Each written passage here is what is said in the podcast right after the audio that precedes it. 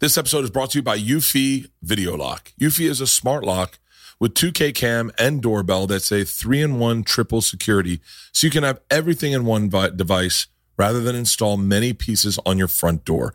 It's not just for security, but it's also for convenience. No more concerns about losing keys. You can assign passwords to your family members and see them coming back home via the integrated camera. It's easy to install and set up with just a Phillips screwdriver. It's got keyless entry, so no more fumbling for the keys when your hands are full. It also has a rechargeable battery that could last around four months and you'll get low battery notifications before it runs out. Passcode unlocking with a remote control with 2K clear sight to see who's at your front door and control from anywhere through the app. And with enhanced night vision, you can have optimized view even in the evening. No monthly fee, unlike other brands that will charge monthly fee. You have your recordings locally and never have to pay for storage. This is the future. This is everything I love about what's happening with doors. In my opinion, this is an absolute no brainer. I'm telling you right now, this is an absolute no brainer. We installed them in the house and it makes, especially when you have a family, it makes life so easy, so secure, so safe and once again, so easy. Search Eufy Video Lock. That's E-U-F-Y Video Lock or visit eufyofficial.com slash video lock to see how you can gain complete control of your door. Right. You don't like whiskey. You don't you don't love it. You know who loves it? Me. Right. Who drinks it at fucking 8 a.m. on a plane Yes. to go disappear. I love whiskey. You don't fucking love it. You're flirting with it. You're finger f***ing whiskey. I raw dog whiskey and come inside it and hope to get it pregnant. Hundred percent. You you get HPV from whiskey, And I want it. and you want it. And That's I want the it. difference. And I want it because I know now we're committed, and that now that we both have HPV, we're gonna have to have that conversation with other drinks. That's the yes. Attention, all cheese eaters! Tops Off World Tour kicks off November 15th in Milwaukee, Wisconsin, Cincinnati, Nashville, Little Rock, Springfield, Philadelphia, Norfolk, Winston-Salem, Fairfax, Roanoke, Rochester, Worcester, Newark, Providence, and Albany, New York, December 10th. God damn, my skin's gone sideways. Your skin. You look. Skin looks good. I feel good. Yeah. I feel good. My Yeah. daughter doesn't like my, my I lost weight in my face. Uh, yeah. And, and my daughter doesn't like it. See, the thing is with you, anytime you lose weight, people are like, his liver's gone. they're like, they're like, he's diseased. You it's know. the exact opposite, I- sadly. I, know that's the thing. It's like they just um with you know. Do you remember when Chandler got fat on Friends? Yes, That was liver. that was liver. That was liver. That was Yeah. him. You when your liver goes, you get bloated. Yeah. So Oh, that yeah, that's so much. I mean th- that's what happens. yeah. How about the fucking guy from Smash Mouth dying Did he die? I, from from liver failure? I saw yesterday that he was had. They said days left, but now oh, he's dead. No, he's dead. Fuck. I party with him. You want to hear a cool yes. fucking moment? I was in Connecticut. I was doing the fucking. I'm thinking. I'm sure it was Hartford Funny Bone. Yeah. What else could it be? Yeah. Man, I thought that town would be different when I first heard of it, and then I went there. Yeah, I was like, I know when I first went there, they were like, "Oh, this is where Mark Twain grew up." I was like, "Not recently." I mean, this Mark Twain, I don't think he would have decided to grow up here. he ran to the closest river. I was like, "Get me the fuck, out of here, dude. I was like, "Oh yeah, I've never seen yeah like a historical American's house like that, just right next to a check cashing place." As soon as I heard Aaron Hernandez grew up there, I was like, "That makes sense. makes more That makes total fucking Yeah. sense." Yeah, yeah. I was Mark. Yeah, he like wrote all these poems and shit, Mark Twain, because he couldn't go outside of his house because he would be shot. They had Puerto Ricans even then. I know, I know, I know. Jasmine, my girl, she was like, "Oh, I have family in Hartford." I was like, "I bet you do."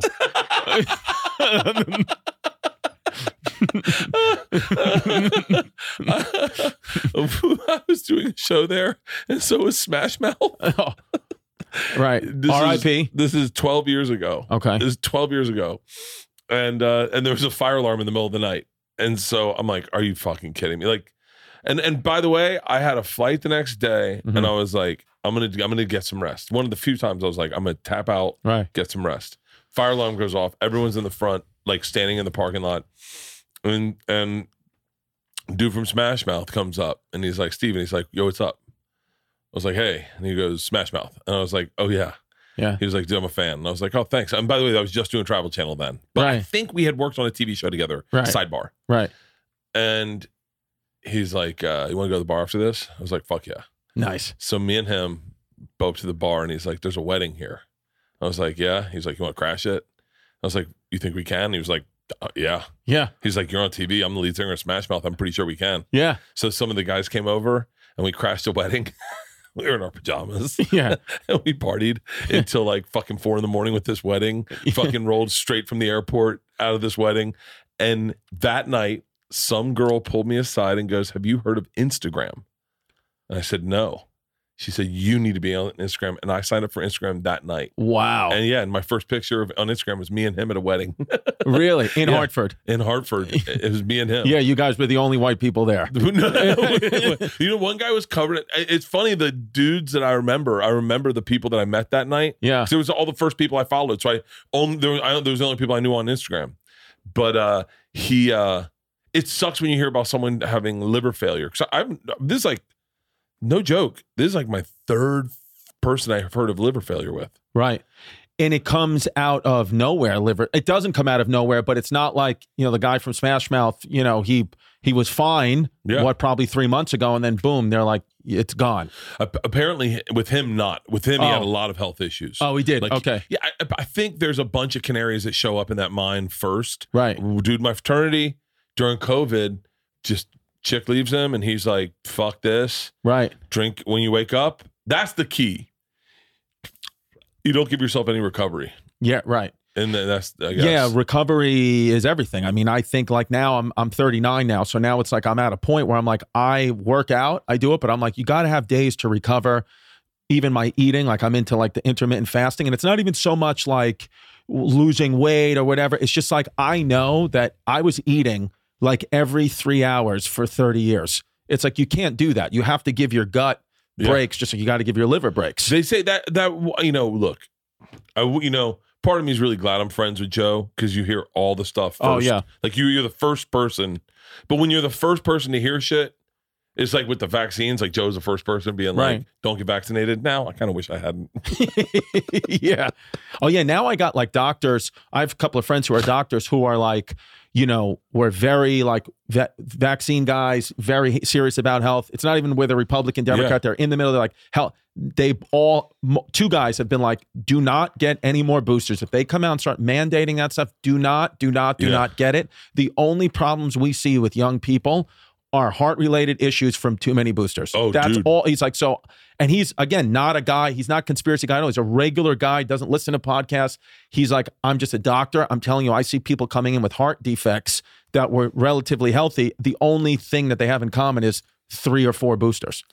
I got all of them. Yeah, I just went crazy. I got, yeah, I Go- got them. listen, I, got you-. I had to speak Spanish to get one of them. really? Like, I, yeah, fucking Yeah. go in like, oh yeah, yeah, Yeah. I had a mask on and everything. Listen, I was like, oh, oh the thing, but me. the rules don't really apply to you. Go hard or go home. That's how you Yeah. are. You go hard or go home. You're home. gonna die one day. Here's That the, you can't stop that. You cannot stop that. And the thing is with you is I just worry if you just stop things cold turkey, that's when your body turns around and goes, "What? Oh, Ay Dios mío." Yeah, That's that's what's going to happen. my body. You my gotta- body has a such a. You know, it's it's crazy. I stopped drinking for five days, and I lost like 14 pounds in five days. that's pretty fucking nuts. That's pretty nuts. Um, wow. My, That's my wild. blood pressure dropped so low they had to change my medication. Oh my god. like, all right, man. It's like you stop drinking so much, you like you turn you're like a you, you turn into like a you're like a Native American woman now. like you change genders, you change races. Like you're not actually this guy. I wonder, like, uh, I wonder, you know, everyone, I, I, it's up my ass. Everyone's, there's not a human I've met that hasn't said, like, you need to quit drinking forever. Like, that's the mandate. Right. And I'm like, like, Huberman was here with me and Tom. We were doing a podcast. Yeah. And he's like, you need to stop drinking. Mhm. And I'm like, is that like when, okay, you are, you are, let's go to your expertise. You are a, uh, massage, clinical physical therapist. Yes.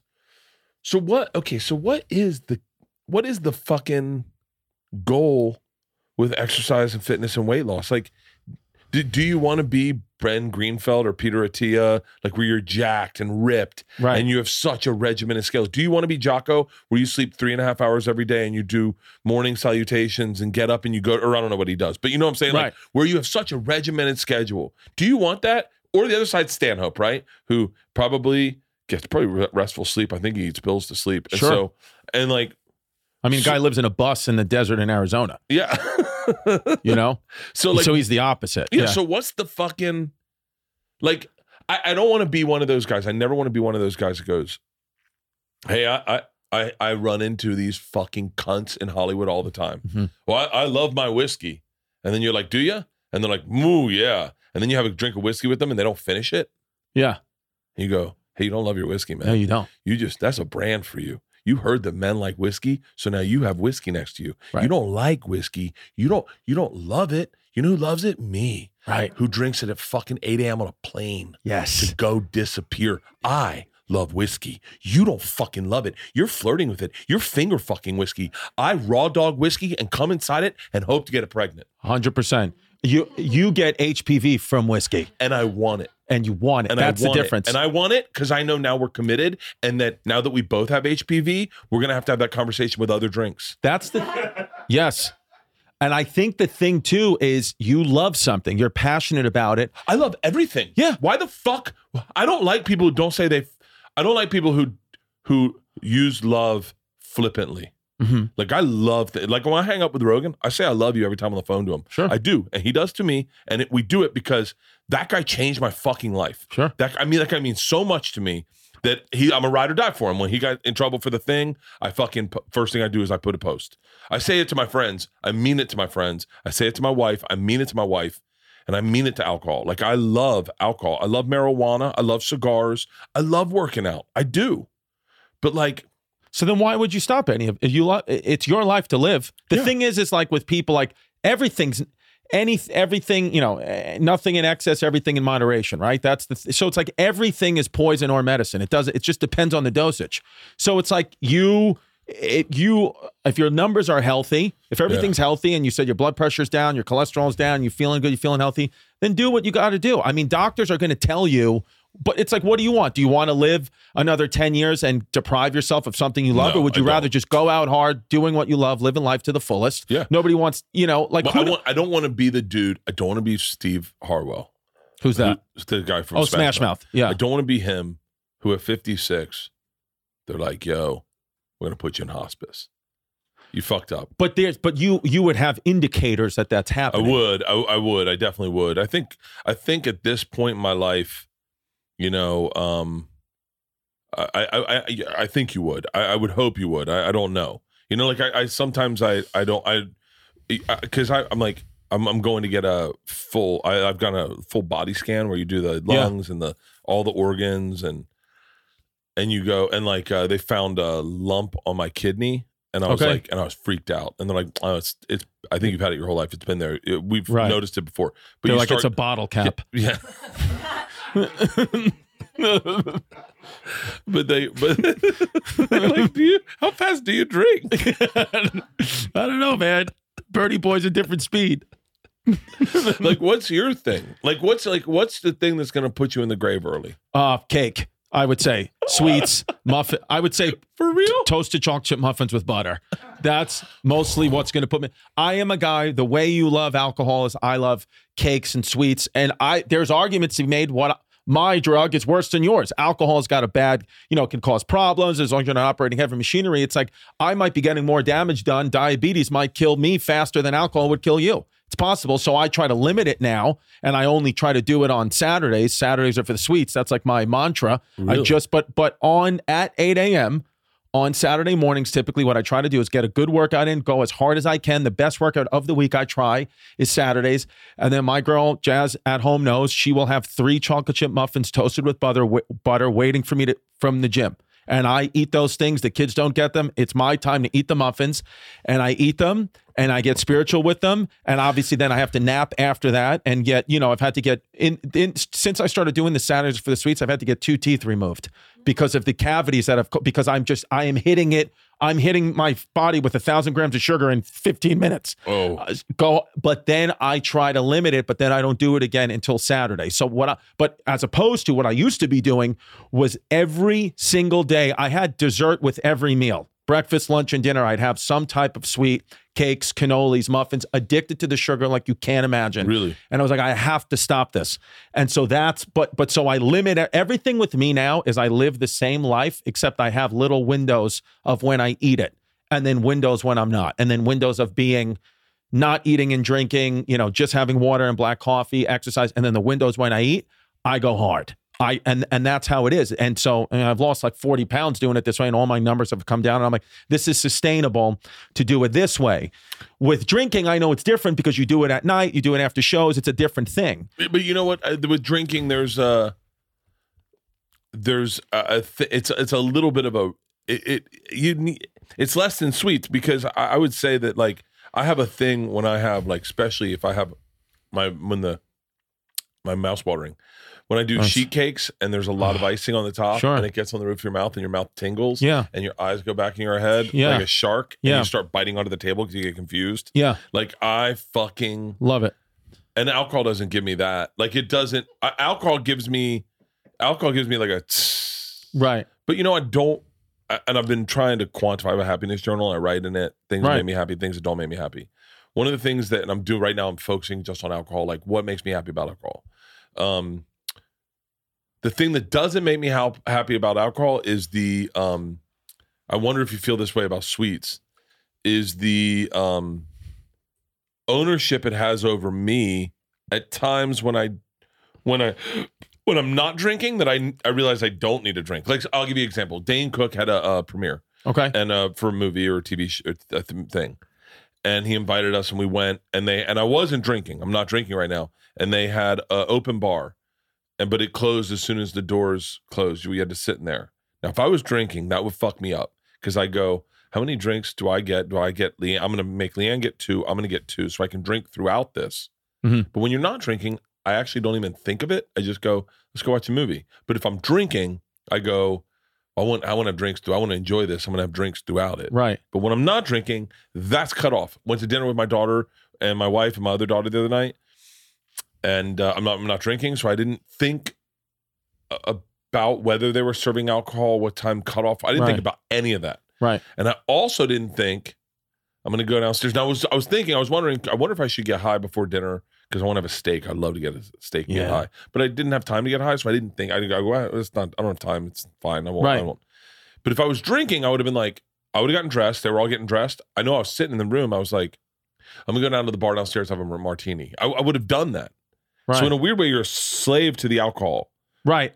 I think that it seems like to both of us, similarly, alcohol and sweets, it's like a form of resistance too. Like it's resist. I would put like same thing with like women, guys. People do it with women or you know the, uh, having sex. It's like it's all resistance. It's all me putting my time and energy into food, into girls, into Yeah. everything else because I don't want to do the actual work on myself. I don't want to write. I don't want to get better. I don't want to deal with this. So you have all these resistance things up. So I'm not saying, you know, we're conquering it, but like even you, the power of not drinking for five days. I mean, think about how crazy that is with how much. You know, like you said, control. Sometimes you give it five days is huge. There's- what was the catalyst for five days ago? What was there something Oh, like? it wasn't even five days. I haven't had I haven't had sugar, alcohol, diet drinks.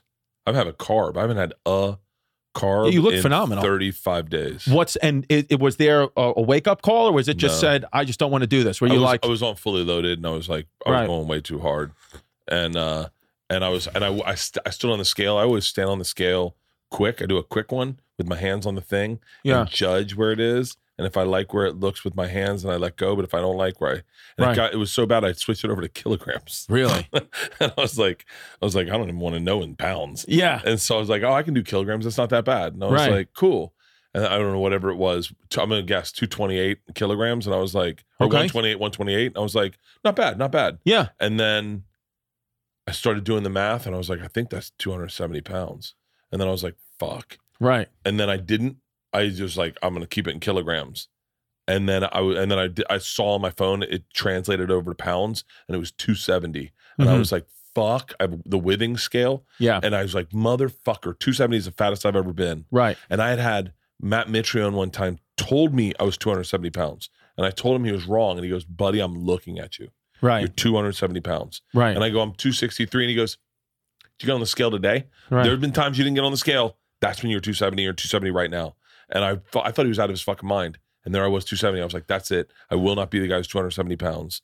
I started a cleanse that day, Good. and then, and then I've just, and then I decided. I talked to my doctor about ketosis, and a Sure. few people, Rogan, no, namely, and um, and I've been in ketosis. I haven't had a sugar. There's a thing called the 75 hard. Have you heard of it? No, Can you pull up 75 hard?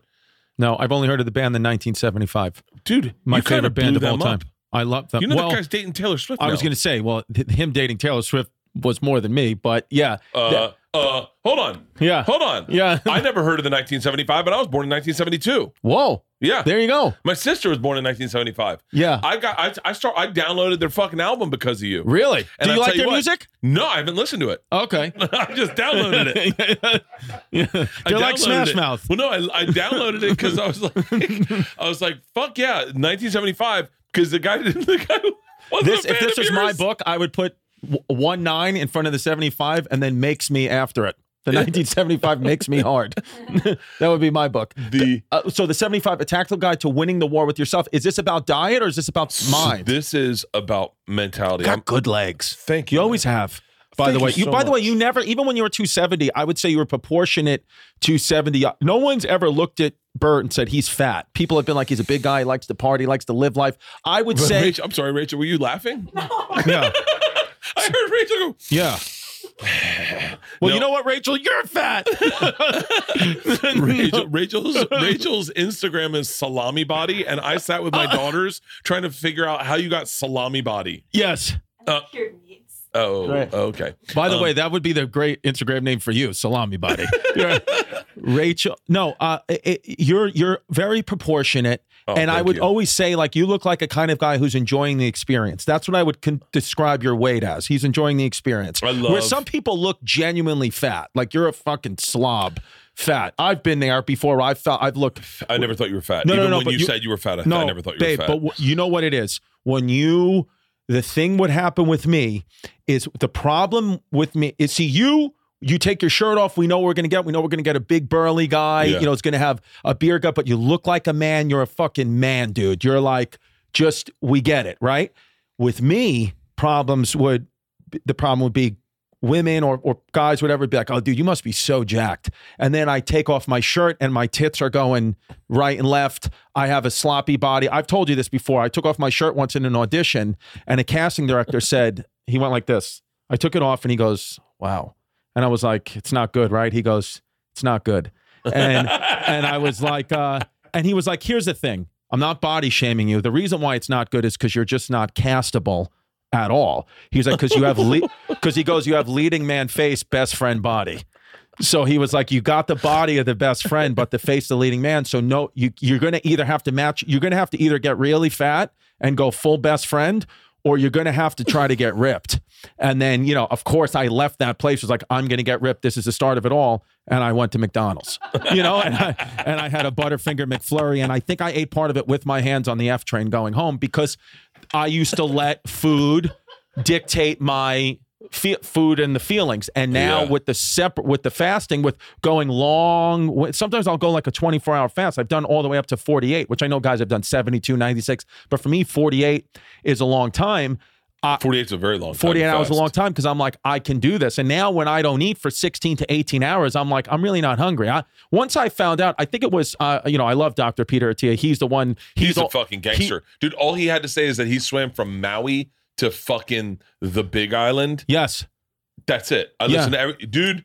If you can do the shit that guy's done, I'll listen to everything you say. I heard that like eight years ago, and I still listen to that dude. He's he's and he's all over this. Uh, the fasting app I use is called Zero Intermittent Fasting app. I'm downloading it right now. Dr. Peter Attia is all over that. He's I you know a lot of people found out through podcasts and all that or his books, but mine was the fasting app, and it was like all this literature and all this stuff about like timing your fast and what it does, and it like it just changed everything from it's my mental zero state. what? Zero fasting app, Z E R O.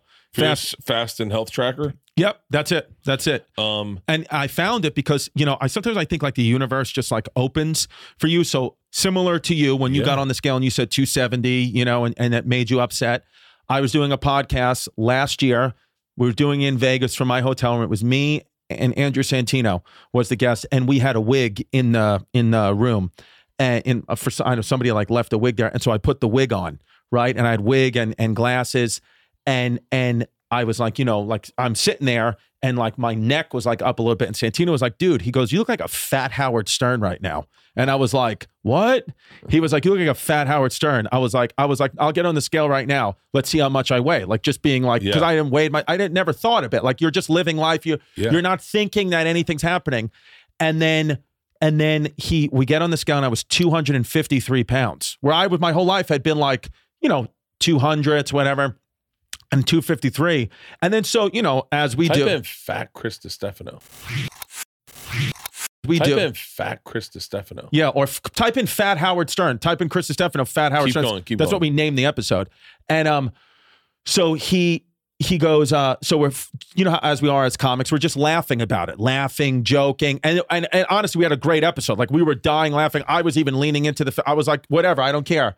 Then I'm in the shower that day, getting ready for the show. I had, I had a show that night, getting ready, and all of I was thinking about you know my day, like reflect, going over the bits, bawling, crying, like Really? something where it was like, oh no, this is not okay with me, like bawling, like I couldn't stop it. And Yeah. Jasmine was there, my girl, and she was like, "Are you okay?" And there, I was like, "I'm just crying because I missed the." Shampoo in my eyes. Yeah. I was like, I miss the kids, and and you know, and she was like, me too. And then she uh, she was like, I'll come in there. I was like, don't you come in here, no. And you know, and and so and so crying, and I was like, oh shit. And then I held that and didn't tell anybody even about that. And then we were on the plane coming home. Jazz was like, what's wrong? Like I what? need a seatbelt extender. What's going on? I was like, Andrew said I look like a fat Howard Stern, and he's right. And she was like, she was like, Chris, yeah. I was like, did I put on weight? I was like, you need to like be honest with me. She's like, yes, but you still look like a guy, and like you're a man, and you know, like you're. I, who cares about that? And I was like, you oh know, oh my and God. yeah, and I was like, you know what? Wait, I is do. that, that really is you. that is me. I was like, I do. You do look like Yeah, no, it's it was a money. It was an excellent call by Dude, Santino. it's amazing how. But then I changed. I in the zero fasting app. So I I didn't even say any. I must have been saying things out loud or whatever. And then I saw an ad for. I didn't even see an ad for zero fasting app. Elon Musk. I was on Twitter scrolling on Twitter, and I saw Elon Musk tweeted. It was not an ad. He goes. Anybody looking to lose weight, I tried this fasting app, zero fasting app. It really works great. And he must know Peter Attia and that crew from I'm Austin. sure he. But he, it was not an ad. It was just like he didn't even put the link. He was like, "This is just to help people." And I was like, I'm getting that and committing to it right now. And then I did it and I started it. And then you know what happened? About three weeks into the fasting, not like necessarily the weight was coming off, like maybe I lost three pounds, four pounds, but my mind chemistry started to change. And then I started to automatically start to think about without I mean, without even thinking about it, I started to put my life into hour time blocks, get like organized, and each block of my day would be something for like productivity. And then the number one thing I did is I got completely off social media. I paid and gave the keys of to all of it to this one of my friends, Yeah. my guy we call him Lancelot. He runs my social media. And and you know, even my manager uh, was saying, even Jasmine was like, yeah, but you're just gonna. What if he decides? What if he tweets something? What if he posts something? I So said, what? all that stuff is worth it to me. I don't. That is it's poisoning me. That's keeping me sick. I know we need it for our career, but I don't care about it at all anymore. I'll send him the videos. I'll send him the posts. Even if that means I sell less tickets, I'll be happier as a person. And that's been a year now. And I'm down like 40 pounds. Haven't signed into the social media once. My career is fine. It's, you know, it's, it's, It's it's, doing pretty it's good. where it's okay. It's doing pretty good. Are you It- kidding? It's like maybe if I had to sell, maybe maybe if I was on it more, I'd have a few more tickets sold. But I'm like, I don't care because for me now, life. Eh, what happened is, is all that's my life started to become more balanced. Like I only look at tickets and all that stuff as, and money as one aspect of my life. If if it used to be, if you're selling more tickets or making more money, I would devalue myself as a human being and glorify you as a human being. You must be better than me overall. Yeah. Where now I don't think about that. Now I think about like, you know, there's things that you and I are better at than LeBron James. He has more money and is That's you know? I, I thought about that the other day at know? Metallica. Yeah. Yeah. There are we are it's uh yeah, that not many things that we're better at than LeBron James, but I'm just saying there's got to be reading something. out loud. Hun- yeah. Yeah. I've- you ever seen the the memes of LeBron reading? yeah. He's always at the first four pages. Yeah. Yeah. Yeah. he does a picture of him reading. He does it. Who does that? Who does that? Digging into this new book, and he's on a treadmill. yeah. But you know what I mean? Like not everything. It's exhausting to be his friend. Oh my God. bet. I bet. I bet. I, I bet. I bet there's a lot of times you're like, "Your thing, LeBron." Dude, you know what's gonna you know what's gonna be great about you is I'm almost guaranteeing this. You're gonna die laughing. Oh. Which is but at an old ripe age. Like you're gonna live a full life and then the, the your last breaths will be in that laugh, which is a beautiful, beautiful thing. Borderline it'll be in a uh. mental institution, but it it will it will it it is that as you're you're got such Oh. positive good energy that I know that that's what'll happen. Oh. Is you're going to die in a laughter, and that'll be a beautiful, beautiful thing. And then the fight over your estate will begin. I've been laughing. I've been laughing a lot Good, lately. good. I hope that my death, I have a laugh that I get that I'm only my daughters and my wife can give me. Right. And it's a defeated, I you guys are fucking with me so hard I can't get a word in and I can't catch my breath laugh. Yeah. I hope I die on that laugh. I hope that's Yeah. my laugh. It fucking oh You'd be the guy like in like a war, like if we captured, if I was on the opposite side and we captured you, I'd be like, I can't fucking kill this guy.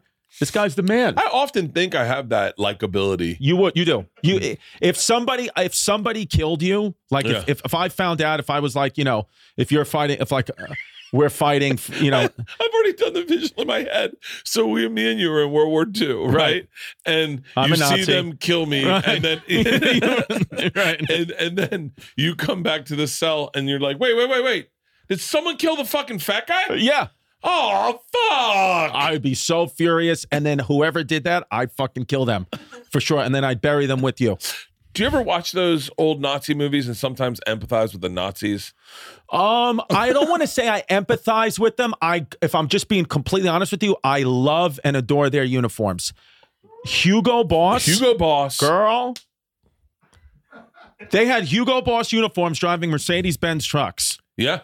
I mean, literally, there had to be some American soldiers being like, I mean, I don't really want to blow up this truck, man. I mean, this is nice. I'd like to get that back, you know, because yes, I I, I don't emphasize, you know, emphasis. Uh, uh, I don't empathize with them, but I do think that they m- most most of America's and like the British redcoats, colonial America, gorgeous uniforms. Oh In a red coat, you're marching down with a fully buttoned red coat and that beautiful hat and a bayonet. And you want me to kill you? I can't.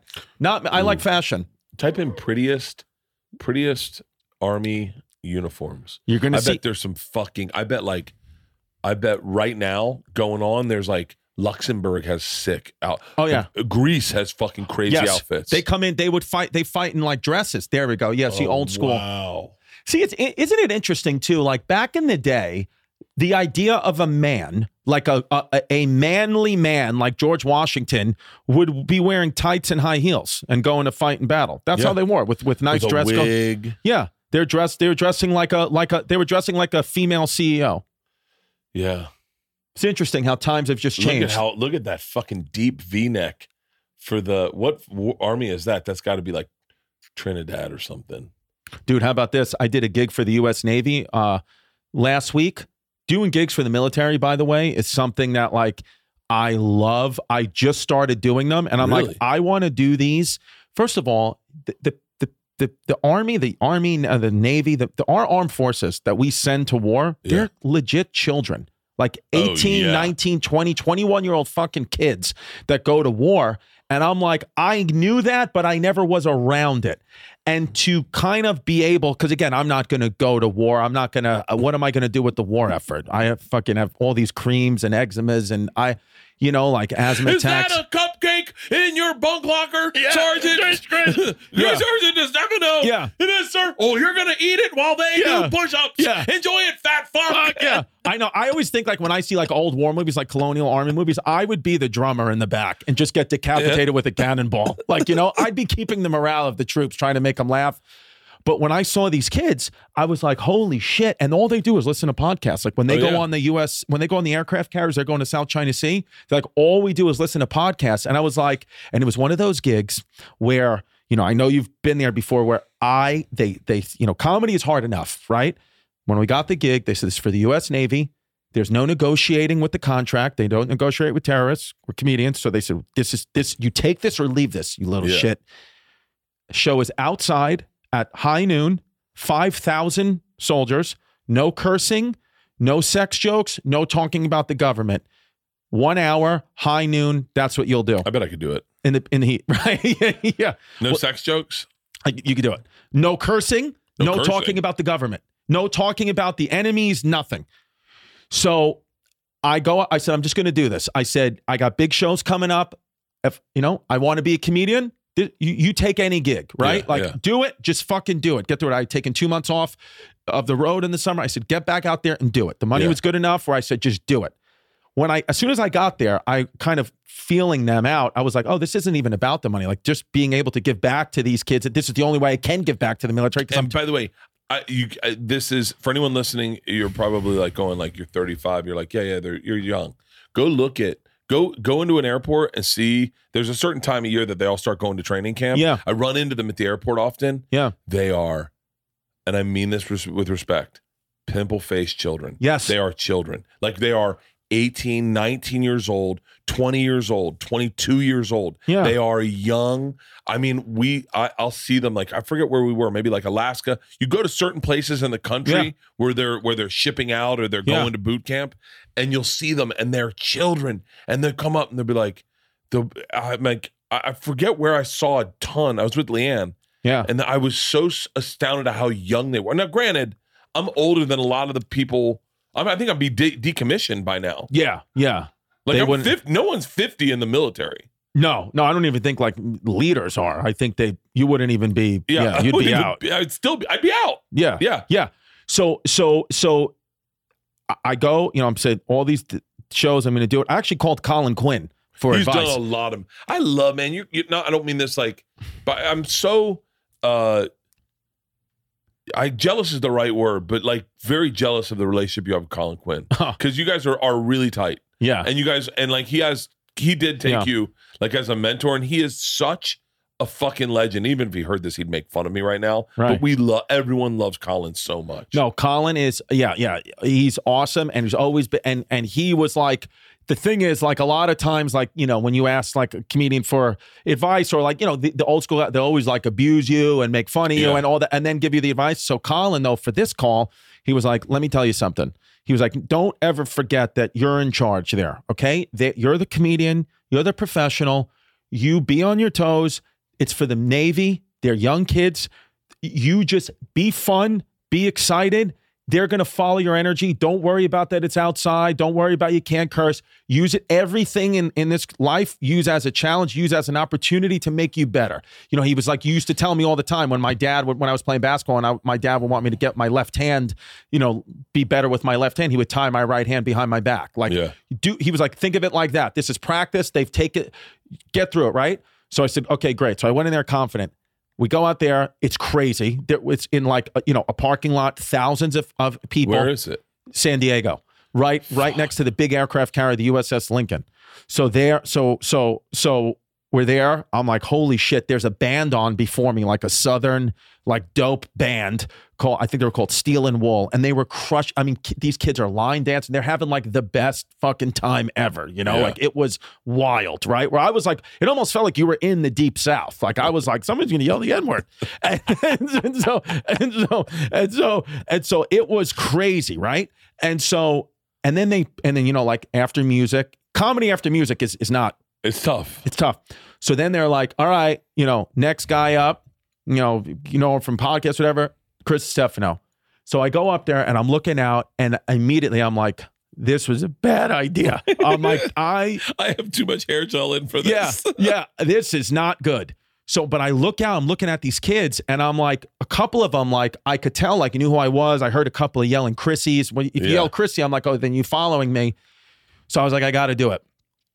And I, I got my, fir- I have my, I had my whole 55 minutes planned. I was like, you know, because when you got to stay clean, it's like you, there's You things. that- definitely, the, uh, you definitely highlight what will work. Yes. So I abandoned, you know, my my old stuff. I, I, I abandoned my new stuff. I was like, I got to go with my old stuff. Some of the stuff I've done on TV already, whatever. So then We're about eight minutes into the show. Microphone goes out, fully goes out, like out, like nobody can hear me. So I'm like, holy shit. So I put the microphone cord around my neck, like, cause I was like going to make like, a, you know, hang Yeah. myself joke. And I said, I had this split decision where I said, I know that right now the microphone's not working. I turned around. I said, Can we get ba- that back on? And the guy immediately was like, The generator just blew out. We will not have any power for a couple of hours. So I was like, I'm going to have to scream my set. I said, I can't walk, even though I knew in the contract that this is a problem. Like I could walk off and get all my money Yeah. right now because it's this is not my fault. I could be like, I don't perform under these conditions, whatever. But I was like, I can't do it to this military kids. So I was like, I'm gonna scream my set. But then I said, because the the wheels fell off already, I was like, I'm also abandoning everything that the contract said. Yeah. And I said, I'm just gonna let some shit rip right now and we're going to see what happens because the first few minutes went okay it was like you know it was like a neutered version of my comedy so then i just said you know what? I'm going to let one rip. Let's see what happens. So i say i say oh they said the generator just ran out of gas. I was like you know why right? And some kid was like why? I was like because we're sending all our money to ukraine! And they were like yeah! And then i swear to god a few kids started going fuck joe biden! And i was like holy shit! And then i was like all right so now we're letting it rip. And then right away i was like look at this guy's pedophile mustache you fucking creep!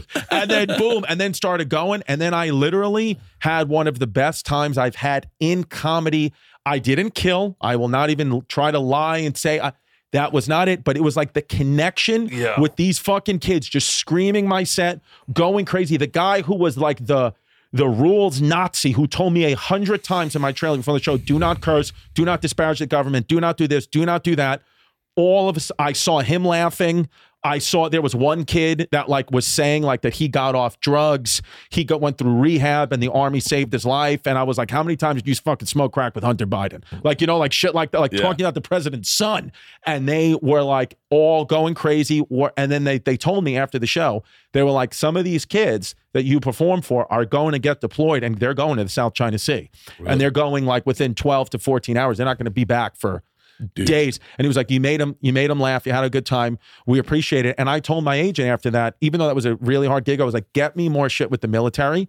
I was like, because you realize like the greater good of comedy. Like it wasn't about the money. I was like, even if I violated all the rules of this contract and Yeah. you're not going to give me a dollar, it wouldn't matter. I mean, it would matter. I would be like, I'll sue you. But I, I, I, I. I I meant like it really was one of the first times in my career, or the first time where it like really reinforced like what we do. Like these kids are, I didn't realize that some of them are like legitimately like, because I've performed sometimes for the military, but it's like the National Guard and stuff, which is still cool, but it's like they're not, you know, it's just like some guy like he all, he works The at a bank. Legion. This is like these kids go to war. Like Yeah. you, they these kids that you perform for, they're going to war if they're like the first wave. Oh, so Oh, it's yeah. like they will get killed. Some not all those kids. Some of those kids, five years or less, they're dead in war somehow. And I'm like, because you know we're always fighting war. The- Yeah. When they gave me a tour of the boat, they were like, look. The wars that make the news, it's like he was like, it's very similar to any other industry. YouTube There- specials. There's wars that make the news. There's Netflix specials in the news. Yeah. He was like, but there's wars right now we're fighting that they don't make the news. There's proxy wars. There's things that the US government is involved. This we are a war machine. Like and it we'll was hear ex- about it in 10 years when they're like, Yeah. that's why we had an influx of Oxycontin. it's just yes, people going in. You know, like we are like you know, like we would learn uh, when we were kids at school about like you know the fucking Mohawk Native Americans, the the the the, the Mongolians, Genghis Khan, the warring tribe. That's what we are. The United States, we're the warring tribe. Yeah. So it's like we're the ones sending the kids out all day, every day. I'm not saying right or wrong, but I- just saw it firsthand, and I was like, holy shit. I can't imagine. I can't imagine military being an option for me. No, Like I uh, when I when I laid out all my plans for life, military wasn't even like on No. the table. and you're from Florida, so like And that's a I'm- big thing. You're Oh yeah, going to the military. Well, ROTC was a big thing. Yeah. A lot, of dudes did ROTC. A lot of t- a lot of dudes would go do what is it? Uh, not uh, what's it when you do it on the weekends? I think that's National Guard, right? Is it not? Yeah, my my cousins in the National Guard. My a bunch of dudes went did National Guard. it, like, Yeah. and then they come back jacked. You have to go to boot camp Yeah. and then you go to National Guard Come back shredded. Shredded. Yeah, dude. I I I don't know. For me, it's like if I'm having a tough time mentally, you know, being on the road in Cleveland in a nice hotel, I'm not going to make it in a bunker. I'm having a hard time picking a flight to Raleigh Yeah. because Yeah. I'm like, there's no sleeper beds. Yeah. Now, yeah. like, should we just fly private? yeah. Maybe you should. Raleigh's state capital. I love a good state capital. Get a picture in front of the Capitol. I got really pissy about it because I was like, because I'm not drinking and I drink on planes. Yes. Bless you, salami body. and and I said to myself like I should if I, and I don't want to drink on the plane, Okay. but it's really tough for me to sit still. Do you have an end date for this, or is No. this just in That's the perpetuity? up- that's the fucked up part is I don't have an end date. Because you got to Um, think about how we're going to sustain this, Well, I know I'm drinking on my cruise, which is when. October 27th. Can you make it to October 27th? Dude, I could, I could do the rest of my life without drinking. Right. Survey says that's a lie. I could I easily I easily easily could. I could the problem I have is not the real honest problem I have is is genuinely probably planes. Planes is where you need to drink on planes. I have a I have I have established a very unhealthy relationship with my anxiety and dealing with my anxiety with alcohol Mhm. on planes. Like a very very very unhealthy relationship. Okay. So like I can do an hour, I can do an hour and a half flight. I can do I can do probably like two and a half hours. When we start getting into six hours, my mind starts spinning out of control. Got it. And I can't Xanax won't work. Uh I'm gonna try. I'm gonna I, I like I it the thing is I can measure my buzz or measure my boredom with alcohol. I can go like, here's a cocktail, and then I'm good, I'm good, I'm good. That's where I've really, I've really honestly, and I, I remember when I first started doing it, and I was like, I bet you're gonna die from the alcohol before you do a plane. So I was Uh, like, yeah. because I, I mean, I think Statistically, would say yes. Higher Yes. chance. way higher chance if you Yeah. drink on every fucking flight you've ever been on. Right. Okay, how about this? How about this? Here's a solution. When you're exercising, I feel like you're also addicted to exercising. When Yeah. you exercise, you go, what about flying private? If it's beautiful to have that option, why don't you bring why don't you exercise on the plane? When you want to Oh, drink, why I can, you, if I fly private, I don't have to drink. oh, you, oh, you only have to drink on commercial. When I'm when I'm on a, com- uh, there's something about not being in control. But you're not in control in the private. I, I am. I can do whatever the fuck I want. You can get behind those those gears. I can take a little vape hit pen. Yeah. I can take a little. I can go walk up front. Hey, how's it looking, boys? Nice, Right. nice, nice. Okay, so that's what it is. yeah, yeah, I can do whatever I want on that plane. I've I've not drank on private flights. I've drank on lot, but it's that's the like I don't need. I do, I'm not like someone who needs alcohol. Okay. I just go. you enjoy it. I love it. So like I will I will drink on my my cruise because I've been looking forward to this. So I'm like not gonna not drink on a cruise and fucking go hard as fuck.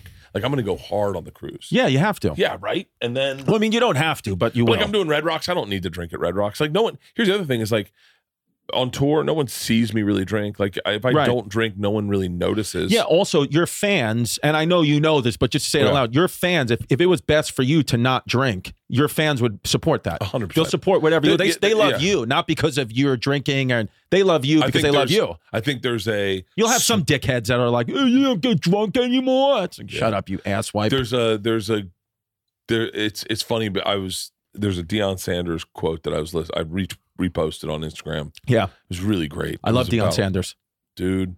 the He is best. killing it right now. Yeah, And he said something Colorado like, coach. like, I don't give a fuck about you. Yeah. But it's funny. It's it's funny. Like he the- said he doesn't care like what you. He's like, I don't care about your opinion of me. I care about my opinion of me. I Yeah. don't care what you think of me. because think about beautiful. think about what De- so like imagine whatever drama you're going through on the internet right uh, Mhm. which we've all done it at certain times i think for me if i'm drinking I, i'm a little more aware of it if i'm not drinking i'm a Right. little i'm a little disconnected Right. from it uh, that's one of the positives of Right. not drinking and smoking weed is i'm very empathetic so like i read a negative comment in someone else's fucking instagram about me Yeah. i was like what the fuck Right. I was like, I was so guys, how did I get fucking hit on this? Yeah. But I was high in my backyard and I was having a cigar, and I thought, yeah, there's people I don't like for no reason at all. yeah. Like there are there are people I actually dislike Yeah. for no reason at all, and I went, yeah, that guy, that guy, I'll give it to him. Well, it's like they're all just a part of the whole. Like an Yeah. obnoxious person is just it's all part of the the whole like pie of life. Like of course there's going to be people that you don't like. There are percentage of there's percentages in life everywhere you go. Statistics everywhere Yeah. you go. So it's like this idea that like people are every person's going to like us is ridiculous It's and ridiculous, absurd. yeah. It's of course there's going to be people that don't like you, just like there'll be people that we don't like. There, those are percentages of our whole for you know obnoxious people, people who you know want to take from you, people who give to you. It's all As I read that negative comment, like fuck Bert, I don't like Bert. All he said, all he ever really does is tell the machine story, which is is inaccurate. It's like I have fucking what six specials like that I don't tell the machine in. So Right. like, part of me is like yeah. whatever. But I was high and I went, I'll give it to him. Okay, And and I, and I wouldn't comment on it, but I was like, yeah, there- I feel that f- thing about other people. I think So, but but marijuana makes me empathetic. okay, So what like when I'm high, I don't deal when I'm sober, I don't deal with like any of the the draw. I don't I don't it doesn't register the way Right. it does if I'm drinking. I'm a little more thinking about that. right. Because Like- I think when we're drinking, right, like it, you know, you're you're paralyzing a lot of your senses, and that animalistic part of your brain, that survival part of your brain, that like thump, kill, survive part of your brain comes out more. Yeah. something that has ha- helped me with social media, like not being on it or very, very seldomly being on it. When only time when my social media guys like, hey, you should take a look at this comment or how do I respond to this? Then you know I'll you know advise on on what I think is best. But I've made it just a wholehearted decision. If I don't know you, I don't let your opinion of me sway me positive or negative. Yeah. If you're a stranger and I don't know you, including famous people, including I don't know the president of the United States, I don't know Donald Trump, I don't know Elon Musk, I don't know them. So it's like they're when they're portrayed on the media and some I'll see somebody getting so irate about this person. I'm like, you don't know them. You know a snippet of what was chosen to be shown to you. Yeah. You don't know this person at all. Did you see Emma Roberts and Bill Clinton? Uh no. This is crazy. It's crazy. He fucked her? No, no, Oh. no, he no. So they're both in like the Hamptons or whatever. Okay. Emma Roberts is Julia Roberts' da- niece. Uh, oh, she's over actress. 18, right? Yeah, she okay, is. good. Because I hope that joke. If she was like 14, I'd be like, here we go. She whatever. Yeah, I Anyway. like. I like. I I used to think when I was a kid, I love history. I used to want to bang Joan of Arc. She died when she was like 16. They burnt her. Oh, but I still real? wanted to bang her. Yeah, I want to bang the, the depiction of Joan of Arc. I think Joan of Arc is hot as fuck. I like her fucking hair, dude. dude. Me too. She's got a bowl, like a sw- sick bowl cut. I forgot you're as, as obsessed with history as I am. love that. Uh, we're gonna pivot in two seconds after I tell you what Emma Roberts did. Oh yeah, tell me what Emma Roberts did. Can you can you find? So what happened is Bill Clinton is walking into a bookstore Okay. that Emma Roberts is walking out of. Okay. She sees. This is what it looks like. It looks like she sees the paparazzi, believes they're for her, and goes, "Get the fuck out of the way." What we miss is her saying, "Oh shit, that's Bill Clinton. Let me get the fuck out of the way." Right. She says, "Let me Right. get the fuck out of the way." Right. So then everyone's destroying her in the comments. You're nothing. You're a nobody. That's the president of the United, former president of the United States.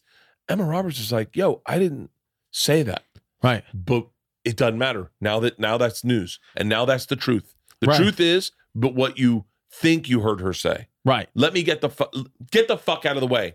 And it's crazy because I saw it Mhm. and I was sober at the time I saw it, and I went, I went, what the fuck? Yeah, it's hard- Why would she no. think? Look, look, look, look, Okay. look, look. So she's like, get the fuck out of the way to a black guy. That's horrible. Immediately, Right. what she's saying is, let me get the fuck out of the way. The president's in there. It is kind of crazy that Emma Roberts and Bill Clinton are shopping I in mean, the same the Hamptons, bookstore. though. That's Yeah. what. But okay, but let me ask you this. So, do you think though now, 15 years ago, even 10 years ago, I would say like most people would just say what you know what a what a biatch Emma Roberts is, whatever, because they were not thinking that the media lies or they're not thinking that media manipulates. Yeah. But nowadays, I feel like a much larger percentage of people know what you know. In that, if you're seeing something on the news, anything on the news, you have to question. Yeah. Is that CGI? Is that AI? Has that been doctored? Has that been edited? You know, you have to because the media, I think it's well known now that the media, they have to make the news. The news is such a big industry that it used to be whatever the actual news of the day is, is the news. But now it, the news must be manufactured because of the desire for us as people to consume it and them to make money off it. So they will make news when there is no news. Even the fact of the president president have to have a news conference every week is that's just so he can say something that's stupid in a soundbite so there'll be news on it. And if Did he says know- no comment, then that's the news. So they can't get out of their own way. So this whole news machine is, I think, something that has to be like really taken with so much scrutiny. I personally watch the local news the most because I'm like, it's still, I'm sure, manufactured, but it's less. Like I, I'm not gonna let I, I can't. Yes, we're all one, we're all connected. I believe in that, but it's like I'm not gonna let some edited version of what some Ukrainian general said scare me anymore because I'm like, I don't fucking know, dude. Maybe we didn't land on the moon. I have no idea I anymore. no idea. I, I really Does gen- it affect my life that much if we didn't? yeah, I, I really genuinely don't care anymore. My main goal is to get this two year old potty trained because she's still she's shitting on the floor now on a weekly basis. And I don't know how many times I don't know if you remember when you were kids. I mean, Oh, to step in human shit's a brain them. fuck. I regressed my daughters. My wife went on vacation for one week, and I and Georgia stopped shitting in the potty, Mhm. and Isla started shitting everywhere. Right. And I and LeeAnn came home and was like, "What happened?" I was like, "I'm shitting everywhere too. Yeah. Like it's bad." Yeah, you just shit. Do you see The- this guy who shit all over the plane? The diarrhea that the plane had to reroute. no, but I um I, I don't know the story, but I, I'm already on his team. Yeah, because uh, he, what kind of diarrhea is that? Like, what? Oh, how do you there. get on an aircraft? No, that doesn't come out of nowhere. You know that you must have Yeah. had rumblings, and then because I think what happened was he shit in his seat. He shit his seat, and then when he was going to the bathroom, it was just fully like an uncontrollable demonic shit that was literally like hitting people in the face. Oh, I love it. They had to. Re- could you imagine they had to reroute the flight because of your shit and fully land? How embarrassing is that? You're just sitting there in literally a oh, I think at a certain point you give up. you don't care, Yeah, it's like it's like getting eaten by a shark. At a certain point, you stop fighting and go in the mouth. Right? Like I think you just go like, "Yeah, man, I don't know what to tell you guys." Yeah, yeah. I've shit. I've had, I've had some of the worst. I I I don't. I know I've probably told this at some point in my life. When I was ten years old, I shit my pants so bad that I had to throw away my clothes and steal clothes out of the men's locker room and put on a man's clothes and finish a tennis match. I shit my pants so bad. I shit. I ran into. I had to shit. So I, I was sitting there getting ready to play tennis, and I thought to myself, I should take a shit. And then I was like, I'm gonna Right. take a shit. And then the kid walked up. He was an Indian kid. He Mhm. walked up and he's like, "Are you ready?" And I was like, "Yeah, yeah, yeah. Let's play." So we go to start playing, and do, as we're playing, I'm beating him, but I'm, I've got a shit so bad Sure. but I'm not beating him bad enough so I can just go, I'm gonna smoke this kid and take a shit. So I give up. I just go, fine, let him win. I gotta take a shit. Yeah. So I throw the first set, Yeah. 6 0. I'm like, fucking, you win. Right. I race to the men's locker room at Carrollwood. As I'm going to, to as I'm backing into the toilet, I, as I'm driving my pants, I shit mid pant drop and shit half in my pants, half out of my pants onto the toilet seat, sit on it on my shirt. So now I've ruined my shirt, my underwear, and my pants. I look down, it's in my socks, and I all I have are a pair of Stan Smiths that don't have shit on them, right? Right. So I take the Stan Smiths off, I throw them out. I throw them out like you're safe. I then sit, I then sit and I go like, this is I'm I, I'm not I have to fix this. Like this isn't something I can just walk away from. Right. Stand corrected. I walked away from it. I just left all those clothes in there. I walked into the shower. I rinsed off. I didn't even look in there. I just Right. wa- I was like, everything there is gone. Right. It's dead to me. Yeah. I'm naked. I'm naked. I'm 10 years old. I'm now jiggling men's lockers until I find an open one. In there are a pair of pants and a shirt, fucking covered in cologne. Oh. I put on a man's shirt and a man's pants. I take my string out of my shoe. I tie it as a belt around the man's pants. I go out and finish the match. One shoe half fucking tied. Like I'm literally like, I, I lose. And my mom picks me up at Carrollwood at like four in in the afternoon. I'm in. I smell like a different man. I sit in the car and she goes, and my mom just, I love you, mom, but she's so disconnected at times. She goes, Yeah. How was your day? And I was like, Are you being fucking serious? Look at what I'm wearing. Yeah. She was like, Where'd you get those clothes? I was like, I shit my pants. It's the worst. It's the okay. It's the it's the the okay. The worst I've ever shit. And this is a secret. Like l- no one knows about this. Great. And this is a secret. Like l- no one knows about this. Great. During the pandemic, his parents opened their house up to us. Okay. So we bring our tour bus to Golden, Colorado, wherever the fuck they live in Colorado. We bring our tour bus there, and they spend the day feeding us, drinking. We're we're fucking on the boat. We're having such a great day. I wake up in the middle of the night and I have to shit so bad. Now it's a long walk from our bus to their bathroom. By the time, and I'm sorry that you're hearing this now. By the time I get to the bathroom, same. I mean, I'm talking. I'm 10 years old again. As I pull my pants down, I start shitting all in my clothes, all on the walls, all over the toilet. It's everywhere. It's it's everywhere. And and I re- I have this moment of clarity where I realize, dude, we're in the thick of this. Like I'm cleaning this up and I don't want to clean this up Right. and I have to clean the whole bathroom. I have to clean the whole. I have to clean their bathroom. It's I've shit all over their bathroom. I mean, it's so bad that as I as I go, I'm done. I lift up the toilet seat. It's all under the knee underneath the Oh. toilet seat. I mean, I cleaned up, and so like I use their towels, the, Sure. their towel. I use all their towels. I then take their towels and fucking hide them. Right. I'm like, I mean, it was so bad that a couple times I sat there, like almost like the way you do when you get bad news from a doctor. Like, I gotta fucking deal with this. Yeah. Like I gotta fucking figure Yeah. this out. It was so bad. I kept going. It's peanut butter. It's peanut butter. That's all I thought the entire time. What? It's peanut butter. It's just peanut butter. It's just peanut butter. It's just peanut butter. It's just Yeah. peanut butter. It's just peanut butter. yeah. It Wow. was so bad, man.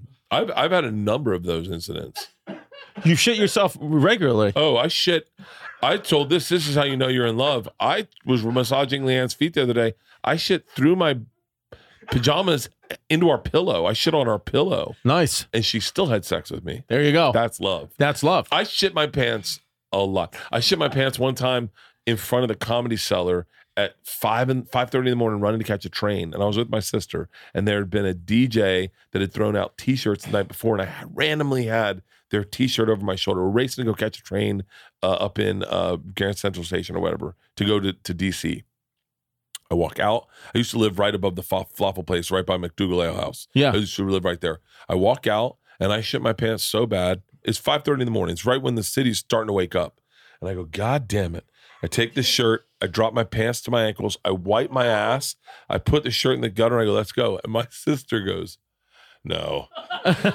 No.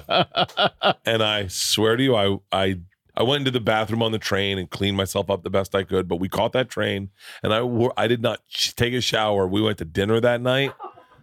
I have no problem shitting my pants. Dude, that's like the machine story of shit. That's that's like you found uh, uh, uh, those are a basic. There's the two types of people. There's two types of people: people who shit their pants, people who no don't shit their pants. Yeah, yeah. Well, I, and I would argue that the people who do shit their pants are living a much fuller life. Like you, all that's all these shit stories. Yeah, The hours before is you're having the time of your life. We're not talking about you got sick because you ate something. We're talking about you're shitting your pants because you've lost function in your bowels because you've had so much fun yeah. and so much alcohol, I like to take The- chances. which is a beautiful thing. I don't sit there. I don't. I used to have a joke, and I've, I've tried to make it work a million times. It never works, and not enough people do both of what of, of these analogies. But Okay. shitting your pants is like getting a DUI. Okay. You get away with it so much, where you go, it's a fart, right? Right. Or you're like, I'm a fucking mile away. Right. That you get away with it so much that you think you'll never get caught, Right. and then one night you're like, oh, I'm fucked. It hit me. I'm fucked. Like Right. I'm getting pulled over, and I I, know Shit my pants. those um those uh, bird dog shorts. They you know because it's just like they got the built-in Yeah. underwear. I shart in those all day, every day when I don't even know. Like you just rip a fart, that's normal, and then you take those off, and you're like, what the fuck is going? Like you have a. I don't full- wear underwear, and so like Never? that's, never. I'm not wearing. that's why you shit yourself a lot. Well, that's why, like, a people will go. I didn't realize, you know, for a long time, I didn't realize that when you have explosive diarrhea, Mm-hmm. that it splashes back up.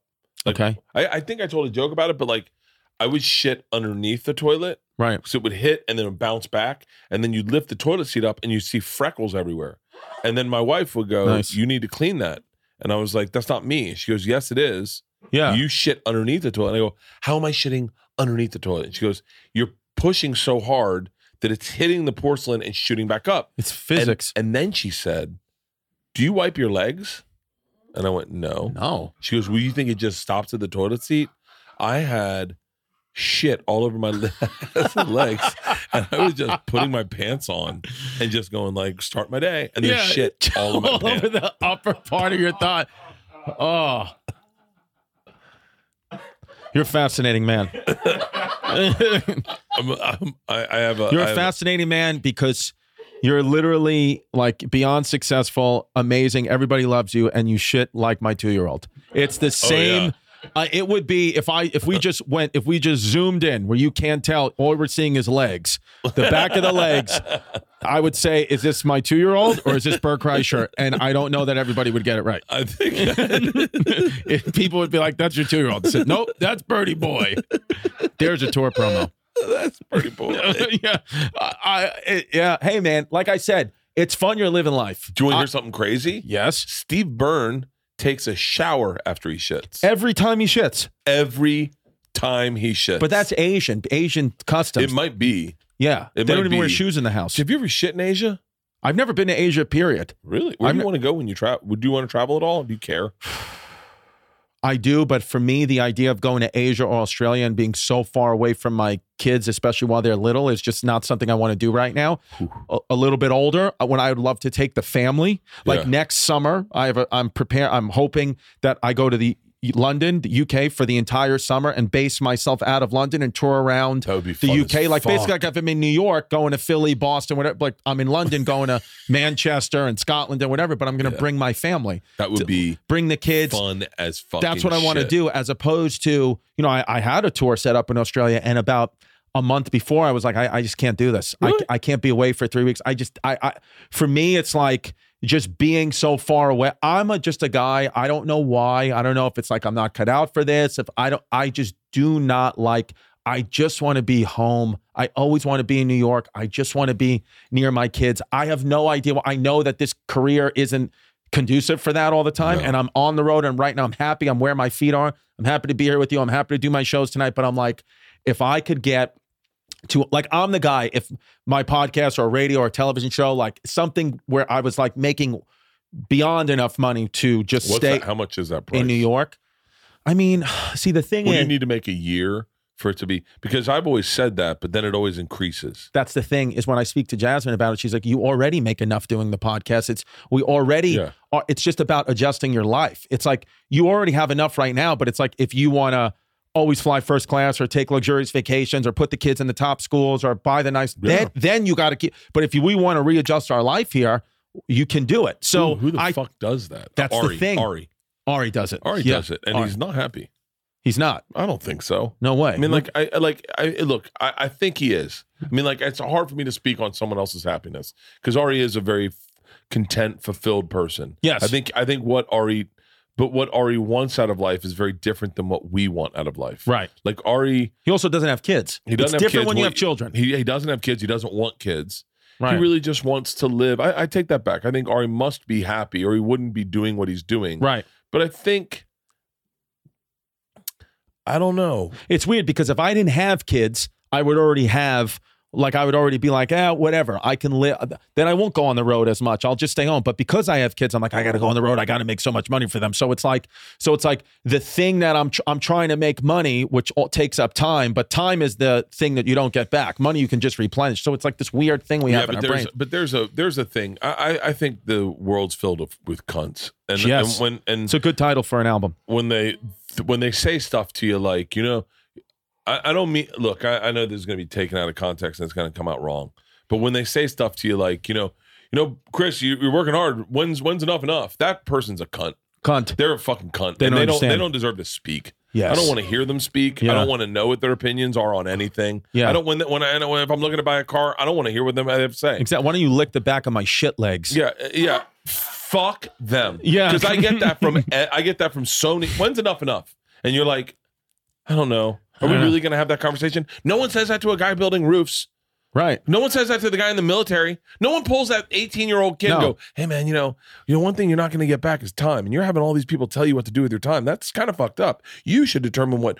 Or do we say, "Hey man, thank you for your service"? Or Yeah. is there is there a point where you just go, just go, "Hey, shut the fuck up and say you're welcome"? Yeah. Like, I, I've given, I've given all of it a- as a, a, a- a- like I've given all of it. I've given everything I got.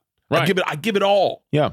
to to for, for to to not. I mean, not not selflessly, but like, but like, there's compromises. There's things I've I've done compromised Right. to to to do something that I love. People do that. Like, just shut the fuck up. Yeah, well, because you got because really when they I think when they do that is like they want you to stop because they're like they're like you're so you're doing so much better than me and I, I don't have the It's, it- that's what I'm afraid that. so, that but but so you got to determine I'll it tell you internally. yeah, like I go, you know, the the it, it's crazy. By the way, I just want to say that it's it's mind blowingly different looking at you now knowing you don't have underwear on. I just thought you for sure had underwear on because there's a couple of times where those shorts are oh, definitely. Oh, you do? Oh, sorry. Yeah. there Rachel. it is salami You body. definitely see my bot. I was going to say because now it's like because there's been a couple times where your sh- shorts are riding up. I'm like he's Yeah. got underwear, but now Yeah. I know it's like I'm you, at times you're millimeters away here from the bottom of a testicle, which Right. is cool by me, but it's just something I need to mentally prepare for. I am. I am. I yeah. I don't know why I don't wear underwear. It's I think it's okay that you don't, but it's just good to let you let me know because no problems Do you with it. wear underwear? I do wear underwear, but I but I'm rethinking that Boxers? boxers. Unfortunately, Boxer briefs? boxer briefs. I'm not a tidy whitey guy. I yeah, like but that's because you're from New York, and that like Yeah. when you guys when you take a girl home and and lay her in bed, that's your look. right. Like in Florida, you lay a girl in bed, and your pants come off, and it's like I'm already naked. I'm already yeah. I'm ready It's to like go. Yeah, like and I think too, I went to an all boy Catholic high school, and it was Me like one- too. One, yeah, was one of those things where like when I was on playing basketball, it's like you know I, you would get in the shower, and I would be like, you know, I'd get in the shower with my bathing suit on, and then like yeah, it's weird, and then wait for real. yeah, and then it was like that reverse psychology where like you know uh, some senior would be like, what are you, you bathing suit on? What are you gay? yeah, What are you fucking gay? Let me see your dick. yeah. That's what And we then- said. so that's then- what we said. Yeah, exactly. Which is true. It's like you're gayer. You'd be. It's more straight if I just go butt naked and let you see my dick and balls, and if I'm in a No, no, bathing no, no, suit. no, no, no, no, no. It's no, gay no, to be no, in the no, bathing no, suit. No, no, no, no, no, no. When you came in a bathing suit, That's gayer. By the way, I would have loved to have been able to wear a bathing suit when I was a freshman. yeah, I was so terrified getting Yeah. naked in front of other boys. yeah. I remember, I remember. I'm sorry. Keep their names in because they're they're two solid dudes. Three: Tom Young, Truett Gardner, and Thompson Rankins were in ninth grade, and I was in eighth grade. Okay. And I was getting, I, I was leaving Berkeley Prep, and I was going to Jesuit the next year, and we were all played football together. And they're like, "Yo, we're gonna take a shower afterwards," and I was like, "Oh, cool." And th- th- talk about like well-rounded dudes, right? Okay. They're a year older than me and they're like, "Hey man, you want to take a shower?" And I was like, "I'm good." And they're like, "Hey, it's okay if you're nervous getting like naked around us. You can wear boxers." And I went, "What?" And they're like, "Yeah, man, wear boxers. Don't worry about it. Like, uh, we understand." And I was like, "Really?" And they're like, "Yeah." And I was like, "Are you guys wearing boxers?" And they're like, "Well, no, we're not really uncomfortable, so we'll be naked, but we can wear boxers if you want us to." I was like, "No, but I'll wear boxers." And they're like, "Cool." So I took a shower in boxers. I'm in eighth grade. I was like, "That was cool. That was so fucking nice." So then I go to the new all boys Catholic high school, and I was like, I think I'll just wear boxers. Yeah. and they're like, what? They're like, take your pants off. yeah. Huh? Huh? Yeah. Huh? Huh? And I was just so traumatized. I tried to get my dick hard. Yeah, it was such a nightmare. Yeah. you It can't was- say that word anymore now. What, dick? Fa- Oh, yeah. I think I just saw Shane special. You definitely can. Yeah. I, uh, yeah. I'm sure. I mean, yeah. Hey, just bleep it out for me. Yeah. Uh, no, you. I. I think you can say it if you mean if you say that you are called it. Right. Right. Yeah, yeah, yeah. I, I I heard Shane's special uh, hours like the one of the best hours in years. I was I, It's well, you know- amazing. You know, what's so funny? I just watched. I I put it on in the gym. I I, I run. I only watched the first five minutes of his special. I've seen that special probably thirty times, Like actually, Actually live. seen it. Right. but I've never seen the front of it. I've never seen it from the audience Because you're seeing it at the end. No, no, no. Because I, I watch it from side stage. Oh, got it. I've Got it. only seen it from side stage, or I've never seen his facial expressions. Yeah. I didn't realize he it was so animated. Yeah. And oh, I- yeah. and He's I- great comic. I, I watched it and I went, "Oh, this is really fucking phenomenal." I texted him. I was like, yeah. I texted him this morning. It, it feels like I was talking about this last night with Andrew Santino. It feels like Shane's special coming. I, I think it came out today Came out today. at midnight, right? Like that's one of those specials that like you already know. Like it's you already know it's n- get getting him to the next level, even beyond what he is now. Like it's it's already like it's just happening. Yeah. Yeah. He's well, here's the deal is like I I you know I've, I've taken him I've taken him out with me a number of times. The Super Bowl to fully loaded both years. I've I've been with him a lot. I've watched him I've watched the audience receive him hmm at different times in his career. And when we were at the Super Bowl, I thought that's fucking this is this is something's happening. Like I can I can sense it because I've seen it happen for I've seen it happen for me. I've seen it happen for Tom. I've seen it happen for a lot of different people. Right. And when we did fully loaded this year, it was crazy. They and went I nuts for him. and I went, wow. Yeah. I was like, this is about to pop. And he had just taped his special. And I was like, how did it go? And he gave me like a nod, like, I fucking, I, Good. I got it. Good. And so it's, uh, and I think it's a, it's a, it's a perfect storm. I know this isn't stuff that he would want to hear said about him, but like, Right, yeah. I think there's a, you know, there's a huge pushback of people going like, fuck you, you don't tell me what's funny. Right. And the audience members. Well, well, Shane's one of those guys, in my opinion. He's funny in any generation. Like some guys are getting, and and it, and it's okay. Yeah. I, might even be one of these guys that like maybe I'm only having a little bit of success because of the generation. No. It- But I'm just saying, like if Yeah. I, uh, he's definitely not though. He's like if it was 1950, he'd be where he's at. Versus I think if he'd it be 20 progressive if it was 1950. right, right, right. I'm saying like he's it's he's not a um it's not like oh because of TikTok or No. it's like he's just any algorithm, any medium, he's just going to the He top. does. He's. so that's I, good. Well, I think he's it's good to see. There's a lot about him Yeah. that I would break down that I that I think make him very funny. But number one, and across the board, is he. He's actually a really great comedian, and it, it's a great. It's a great hour. I watched. I watched ha, uh, like the beginning, and then I put it on mute and watched. Just watched it and Yeah. read it as I worked out. I'll watch it again. I've, I've seen it before, but I I told him I was like, this is gonna be. He's you- not gonna like what it does to him. Right, right. It's sadly, sadly, So that- that a guy like me doesn't mind it because I I'm always been a little bit of a whore. You're like life of the party. I like to have a good time, and if if you ask me like, do I like being famous? Yeah, I do. I don't mind it at all. I actually enjoy it. Yeah. And when someone Good says, for you. it's, I'm sure there's times where it's it's taxing on my family. It definitely is. We were at Target the other day doing a road trip, and uh someone got on the loudspeaker and was like, "The machine is in the fucking building," Yeah, and I heard people scream yeah. and my daughters got really upset and LeeAnn went and chastised the manager and was like yo he's with his family he's trying to have a moment and i was like fucking let it go who gives Let a it shit? go. I mean, like yeah like no one my, everyone in my family forgets what it's like to see they, they forget i go they were I, I was with them when they saw sandra bullock at sebastian's show they saw sandra bullock Mm-hmm. Yeah. I, it wasn't sebastian it was uh it was it was uh rush we went and saw uh, not rush uh, queen okay. we went and saw Queen with Adam Lambert, and uh, we were backstage. We got backstage passes, and and they saw Sandra Bullock. And my daughters lost their fucking shit. And my wife lost their fucking shit. And they wanted to go up and get a picture. And I had to stop them and say, hey, she's just here watching a show. Let her let her have her time.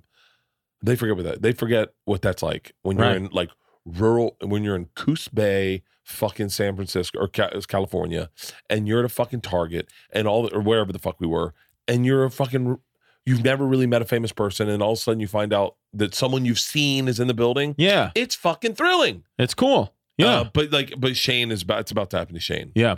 because everyone in every Walmart and Target is he's going about to be their favorite fucking. I was, comedian. yeah, yeah. I was. You that is you too. Like they should just put your face in the Target sign. You're a fan. You are Target. he is, and I and I'm curious to watch that because like Tom definitely pushed back from it and was like, I do not want to be recognized. He told people, don't fucking come up and talk to me. Yeah. Like there's, it's interesting to see how people deal with it. Yeah, Ari's like that. Tom's interesting because I feel like Tom will have the arena sold out in the town and could walk past the arena in the middle of the day and there might be people that don't say anything to him. I mean, his fans will go crazy, but it's like No, his, he's, he's done a his good. fans won't give him. he's he's been able to do so well and also maintain his anonymity well as well. Like yeah, he's, he's he's at very the top of the game, but yeah, he's we've we've had people come up to us and they'll recognize him and think it's me, right, and they'll be like, "Yo, you're Bert," and he'll be like, "Nope." yeah, He's like, "No, you're the Kool Aid guy. I saw you in the Kool Aid clip," and he'll be like, "Nope." And then That's I'll interesting. walk up and they'll be like, "Shut the fuck up! Wait, is he the bald guy on the show?" And like, Yeah. it- like, and we went to we went to uh, NASCAR. He maybe got recognized like five times. I got recognized like five hundred times. I believe it. and Yeah, he was he was blown away but i think he also didn't put himself out on social media the way i do i'm all over tiktok like it's just a way you approach yeah. It depends what you like- want. It's like it's like your method is right and his method is right. It's there's just nothing what wrong people with want. either yeah. one i kind of wish i'd played his game a little bit Right. because it's it can be overwhelming Do you ever feel as big as you are disconnected from comedy because you're Yeah. because like the kind of um good old days of it for you or like like you live in the nostalgia where it was like it, it's, it's still about the comedy now but you know what I mean when it was like literally like comedy it's just about comedy where now you've gone to a height where it's like it's arenas it's big big crowds the comedy clubs are few and far between type Yeah. thing. Do you feel like a disconnect ever? Yeah, yeah. Sometimes I feel like, uh sometimes I, it's I I I, romantically look at like dudes hustling Mhm. and go, "That's right, man. That's what it's about." Because I, I have so much on my plate. Meaning, like, just ticket counts in general. I, I'm, I'm, I'm my, I have a staff here, but I have a staff when we tour on the road of like 27, Right. and I, I need to make sure I cover everyone's nut. And I gotta, I have a stage that I've rented that's really expensive, and like, Right. there's just a lot of overhead. And sometimes, if you if you let it, comedy will be the last thing you think about That's what I, yeah. and and then you go I like I I during fully loaded I don't mean that I phoned it in but I definitely did I definitely wasn't taking fun chances that a comedian takes I was telling what I knew worked because I I had so much that I had to deal with on a daily basis Right. setting lineups people's schedules getting talent from one place to another getting talent accommodated planning activities during the day making sure we had mushrooms making sure we had alcohol making sure Yeah. like making sure my film crew was there and everyone was accounted for making sure we had edits watching edits making sure edits got posted like it was such a fucking thing where i was like where i actually told uh I had a conversation with my agent manager and i was like you know if, if we're gonna do another special like i gotta get out of arenas because like it's just too much i want to just go back and do Yeah. like a nice 18 month theater tour Yeah. and really focus on the material and just be like theaters are set up and plug and play Right. you show up in the tour bus, you do two shows. You don't have to worry about ticket sales. Everything sells out fucking the in pre-sale. Right. I mean, when you're in an arena, they kind of never sell out. Right. There's always tickets available Well, somehow. if you start selling good, they'll add another show. right. Right. Because they, they always have money. They want to set it up that they always have money to make. Right. So like they'll just yeah pull back more curtains. Yeah, let's keep going. Let's keep going. Yeah. Let's fucking run until the wheels come off. Yeah. So I would I would love to j- get like a theater tour where you just like everything's clean and you're just like out for like 18 months, Right. run the material, Right. work the material. Don't think about promoting shows. Don't Right. think about anything. I would Right. love that. And it's wild because 10 years ago, you it's not like you were always aiming for this. This just happened naturally for you. I just wanted. I never wanted to do theaters. Hmm. I wanted to do clubs. I was like, I'm a club comic.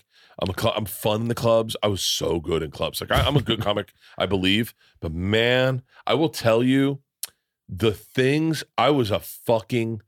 First of all, I never had a set. I went up and I was. And I mean this respectfully. Like I watch dudes do crowd work clips these days. I was like, yeah, Yeah. okay Yeah. Like, dude, comedy 15 years ago was, I'm saying, the wild wet because no one got specials. Right. And then once everyone started getting specials, then you started focusing on the material Right. and everyone started like really kind of dialing in their chops and Right. and then like little tricks like uh I've seen them I've seen them in some people's special when they'll pretend to do crowd work. Go, where are you from? Oh yeah, mm-hmm. oh yeah, yeah, Jersey. And then they tell their Jersey joke. No, Right. you can't do that. I, I couldn't do that. You can't do that in a theater. You can, you can. Yeah. But like you can't do that in a theater the way you could right. in clubs. I mean, every joke I had was started with a crowd work, and then I'd tell you my bit and it seemed improvised, and it was like, well, this guy's fucking brilliant. Yeah, I used to be a much better comic. yeah. Do you feel more connected or less connected to your kids now that they're older? More, way more, Oh, that's good. That's good to hear. way more because I know them. I've known them for so long. That sounds, sounds silly, but their nuances are hysterical to me. Right. Like hysterical. Right. Like they're little things that they try to get away with. Hmm. I find fucking comical. right. like Ila today, I had to drive her to school. I had to work out at nine, and I had this at ten thirty, and so I had a tight schedule. She goes, "Hey, can you take me to school today?" And I'm like, "No." She was like, "Please," and I was like, "Okay." She can get a matcha, and I'm like, "You're lactose intolerant." she was like, "I know, uh, but I only drink half." And then I we're halfway there, and I look, and it's gone. She goes, "I'm not feeling so good." I go, and I just it, but it's it's so. And then she Even goes, if she only drank half, it's still gonna fuck her up. yeah, she goes, she goes, let's turn around, let's go home. I was like, no, we're at school. Yeah. she goes, I gotta take a shit, take me home. And I was like, take a shit at school. Now, Georgia, Georgia, her sister's going into surgery, right? She had surgery today. And Ila text LeeAnn in Georgia, hey, I need someone to pick me up. I gotta take a shit. Georgia's like, I am going into surgery right now. Yeah. Georgia and Ila goes, but my stomach hurts. Yeah. I'm like, what the fuck? yeah. dude the fucking I, I it i Ila has gotten to a place where Ila because she's so like me and georgia is georgia and i butt heads like crazy like we are identical you'll see that like one will pick You have two, right? Two You have one will yeah. pick, one will be like your wife, and one will be like you. Right. And you'll oddly enough, you'll team up with the one that's not like you. That's Right. going to be your buddy. Because Right. LeeAnn and Georgia, fucking thick as thieves. Right. They, Georgia, when she goes to college, she writes notes around the house where she knows LeeAnn goes and leaves them for her. Uh, hey, mom, I love you. Right. I miss you. I don't get a fucking note. Ila's Right. like, Ila's like, you get a note? I go, no, No. we don't get fucking notes. No. Not at all. Yeah. Uh, how long have we been doing? Oh, we've been on like an hour and a half. Yeah. What time? What time do you show tonight? Um, tonight I have eight o'clock. Oh, you're just there tonight and tomorrow. Tonight and tomorrow. Yep. One tonight, two tomorrow. You- and then you go because like, probably our most our our biggest clip we've ever done was when we both cried when I Yes. was drunk in the morning. yeah, that was great. Um, And that was, all great. organic. Somebody somebody messaged me once about that and was like, "Enough's enough with this stage bullshit." And I'm like, if you think that, if you think I'm that good of an actor, you're out of your fucking mind. Yeah, someone's tell him to send that to fucking Hollywood. Yeah, I was like, yeah, Yeah, no, that was. uh But I'm curious because I know that I have not. I'm curious. I I've had a lot of people that I really respect. You know, that's how I met uh Israel Adesanya. how? He saw that clip. Oh, really? and then he hit me up and he was like, "Yo, this is fucking. This is really awesome. Like, Yeah. you guys are great dudes and Yeah, whatever." And that's how I yeah, kind of became friends with him. yeah, But so, and a lot of people, and I'm being real with you, a lot of black dudes. yeah. A lot of black dudes hit me up. They're like, "This is like the realest shit I've ever seen." Right. Um, as opposed to like, you're right. I've gotten a lot of white cunts Yeah. that are like, they're like, enough, yeah, enough. yeah, Rogan cried about his dog. We get it. yeah, yeah. I, I know. And Black so, people are better. They just, you know, they're, e- it, they're easier to get along if with. If you go to heaven, I would rather God be a black. I dude. want to go to the black part of heaven for sure. If he, I I hope Deion Sanders is there. hundred percent. he's like, play my theme music. Yeah. Dung, dung, dung. Yeah. Did you see that? Uh, Dude. no. Deion Sanders is the fucking greatest. Wait, I want to, but I want, we should probably close with, so you said, you, we talked about it and you said, does it any get better, ever get better? And I said, no, it actually gets worse. Yeah. But I'm curious how you're dealing with, because you're still touring, Yep. you're still just as successful. Yeah. You're, you're working probably the same amount. Like, how do, how are you dealing with it?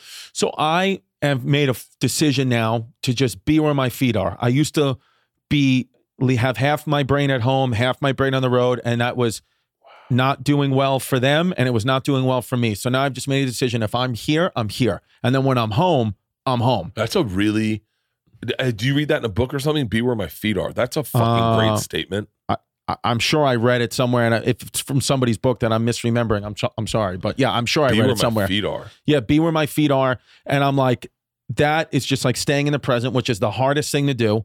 But that's what I do. And I think about like what I want. I- I- Like my life is now, like I said, like more about balance where like, you know, if if if if ticket sales and money are down, well, time with my f- that that must be because time with my family is up. And mm-hmm. so and so I try to like connect in it that way, but just staying where my feet are, being in the present and doing that and only really doing what I want to do. This this idea of being the greatest to ever do it. I want to be that, but to my kids, not to Yeah. I don't because I it's very like for me, it's like no matter what, no matter how grandiose we make ourselves, which I think is important. I think our ego is important. I think you have to use that, especially in the type of career we have, athletes, entertainers. Like you gotta be like, I'm gonna be the best. Channel it, great. Oh. But it's like, you know, Alexander the Great conquered the whole world and like then he died one day and it's and nobody cares. It's over. So it Yeah. doesn't matter how big All you anyone says about him is he was gay. well, I'm sure he was. I think he was. You know, I'm sure most Greeks I saw were. the movie. He hooked up with Jared Leto. Yeah, Colin Farrell's gay. Colin Farrell's gorgeous. I saw him in Oh. person one time. Yeah. He's gorgeous, and he does the thing hundred percent of the time. Mhm. Skinny jeans, uh, tall work boots that are like man, like they're they're crisp work Yeah. boots. Uh, I like Colin Fucking- Farrell. uh button shirt to his belly button with a Mm. long leather with a silver feather on there with the fucking hair and the sunglasses and like the bracelets and the rings. We were looking, he was looking at a house for his sister, hmm and I went room to room and just stared at him. Yeah. Yeah. Smells good too, right? They were like, What do you think about the house? I go, I'll take him. And they're like, What? I was like, I want him. I love he's gorgeous. Colin Farrell, gorgeous man, beautiful man, great lips. So I I think that's how I think about it now is just kind of uh I try not to put so much pressure on myself because it's very easy, you know, Instagram and getting off social media. What I realize it's a comparison tool. That's what social media mostly is. Is you're comparing yourself to others, and then you're comparing yourself to yourself, and it's comparison. Teddy Rose, I think I said this on the last podcast. My favorite quote, Teddy Roosevelt: "Comparison is the thief of joy." And I'm like, I take that or I'm human, so I'm still going to compare and all that. But I really try to just only think about if I'm a good father and and the kids have what they want, then I'm successful. It doesn't matter where my tickets or money is. I, I that's what that's a, I use comedy and this as a vehicle to give them a better life and to just that's what I want. Like I, I don't Yeah. know. And and by the way, if you're not that guy, that doesn't mean you're a bad dad. It's just I I just think of my life that way. And Yeah. maybe it is at times a crutch because maybe that takes the pain away of me not selling out five shows because I'm like, oh well, don't you know? Yeah, so and so sold out five shows, but I'm you know better because I'm a better dad. So it's all. I think we all do it, but for me, it's like for me, it's like I- I just want the, the most important thing is the kids and my family. So I'm like, uh, whatever's making giving them the best life, I'm happy with. And right now, this is it. But I'm also the type of person where I didn't grow up knowing everything about comedy, dreaming about comedy, knowing everybody's special. I didn't, I didn't, I have no idea. When I started doing open mics and meeting like guys that consume comedy, like the Mark Normands of the world, like he's one of the first guys I met at an open mic. Like they know everybody's special. They know everything about, and which is beautiful. But I Oh. just didn't grow up that way. I kind of just started comedy because I was like, I want to tell fun stories about my dad. Like that's all I want to do. Is like I had a relationship with my father where he you know didn't live with me so and that would make me really upset so i would you know tell stories you know my dad would do fun stuff but then i would also create stories about my dad like sometimes my dad wouldn't make the right decision you know and i would create this character of a dad that actually did make the right decision and then tell those stories of like a pseudo version of my father. Like it's not really my father. It's like this decision i wish he made and i would to put that and that would be the story and the comedy. Yeah. so it was like a coping mechanism for me in the beginning and then it just became my career. But i'm not that guy that's like i need to live breathe sleep comedy. So i'm saying very easily for me because you know i have a you know was a physical therapist. I, i'm very easily that guy that could slip out of this and just be like and i wouldn't make a grand announcement i would i'm not that i would just be like i just do something else now Yeah. and still stay connected. Like it, I, I don't know why, and maybe that's a fucking maybe that is crippling depression. I don't know, but I know that when I hear the like some of my peers, they're like, I got to go get it. I got, I, I, I don't, I just don't feel that. I, I don't know why. Um, and I'm sure that it'll cost me at some point, but I'm just, you know, bracing. No, there's uh I remember Ari knew everyone who was a agent and a manager and a casting agent Mhm. and like a booker. I, Ari knew everyone. Tom Right. knew everyone. Like right. and I never knew anyone. I never I never cared. Right. But I also I I did care, meaning like I wished I did, but I just could never I could never remember all these people that they knew that were important in the business. And I always felt like it was a detriment to my career. And now looking back, it's not a detriment at all. Like you go, I'm I'm just I just do stand up. I did not come at this. Right. I didn't like you're right. Like I, I, you can death by comparison Sure. is is a way to do it. And there's a lot of guys that are just killing them. I came at this because I was written up as a party animal, Right. and I was like, I was like, this would be a cool job. Yeah. I never gave a fuck about. I never cared about Woody Allen. Yeah. I, I've, I've, never I've- really. I only saw Woody Allen movies for the first time in my life like two months ago. I had no Yeah. idea what movies he made. Even any directors, I don't know what they're doing. I've never seen, you know, uh, Spaceballs or what. oh, all- Spaceball was pretty. no, good. I know. I'm sure that these things are great, but I've just never. There's there's comedy nerds. Yeah. Who fucking live, breathe, and eat it, and they're so valuable because they will turn you on to cool shit. Right. The cool thing about comedy is once you get into it, you run into some comedy nerds who are like really like get Right. you deep on some stuff, and and then there's people who like. I feel like I'm more like of a. I, I don't know if I I don't. I'm not Johnny Hustle. right. Like I'm not I'm not Pete Rose. I'm not like, like Right. watch how hard I'll play. I'm just Right. like I just want to like I'm like want to have a good time. Yeah. And I showed up here because I wanted to have a good time and like seemed like you could drink and no one said anything. And it seemed like if you wanted to Yeah. smoke pot, no one was gonna say anything. And if you want to say wild shit, they were gonna be cool with it. And I I don't yeah, that's I it's, Yeah, like- it's an interesting take because what you're saying is yeah, it, it- like I watch some dudes who Yeah. look, it looks like they don't enjoy the comedy part of it.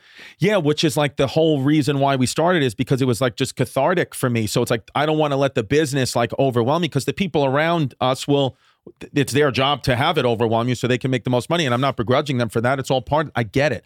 But for me now I'm just like I try to control my output, not my outcome. It's like I'm just trying to control what I can do, what I'm outputting each day and then the outcome will be what it will be. As long as your kids are good. That's my only barometer. It's like the children are happy, the children are healthy, they're safe, my family is good. My girlfriend and I are as connected as we've ever been in our life.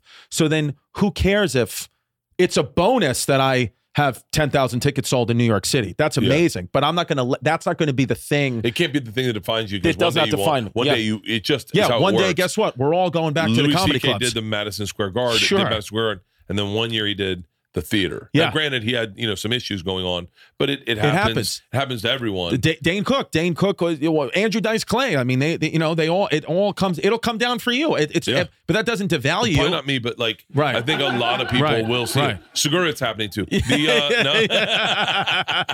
no, no, Yeah. but no, but you're right. I've enjoyed, I've enjoyed every aspect. And if you told me like, I, I keep going back to hilarities.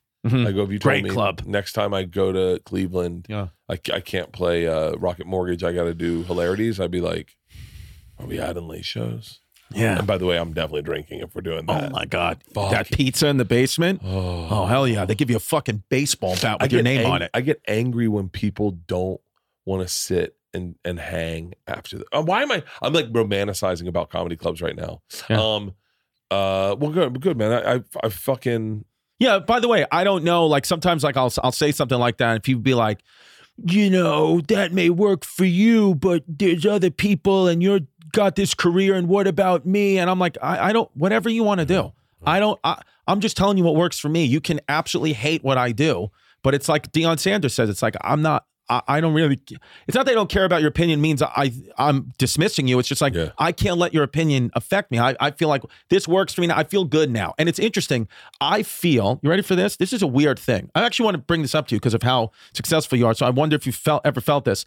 So I feel, you know, like I said, I got I've always I'm a New York guy. You know, I've Radio City, the most iconic venue in New York, sold out. And then the next night the theater at Madison Square Garden almost sold out. So for a New Yorker, it's like holy shit, right? It's like this is the pinnacle. This is what it's beautiful to sell tickets in other cities, but hometown, that's it. That's what I'm going for. So things are going good. You know, other cities aren't as good, but New York City, the pinnacle, the dream, it's uh, it's uh, you can't believe it. And I feel the most connected with my family and my kids and my home life and me as a person as I ever have in the last let's call it 10 years, but the most disconnected from comedy. But I you know what I'm saying? Yeah, I feel like I'm not even in the business anymore, which I know that I am because of the shows I'm doing, but Yeah. I'll say to myself, well, you sold those tickets four months ago when you were in the business. Now you're not.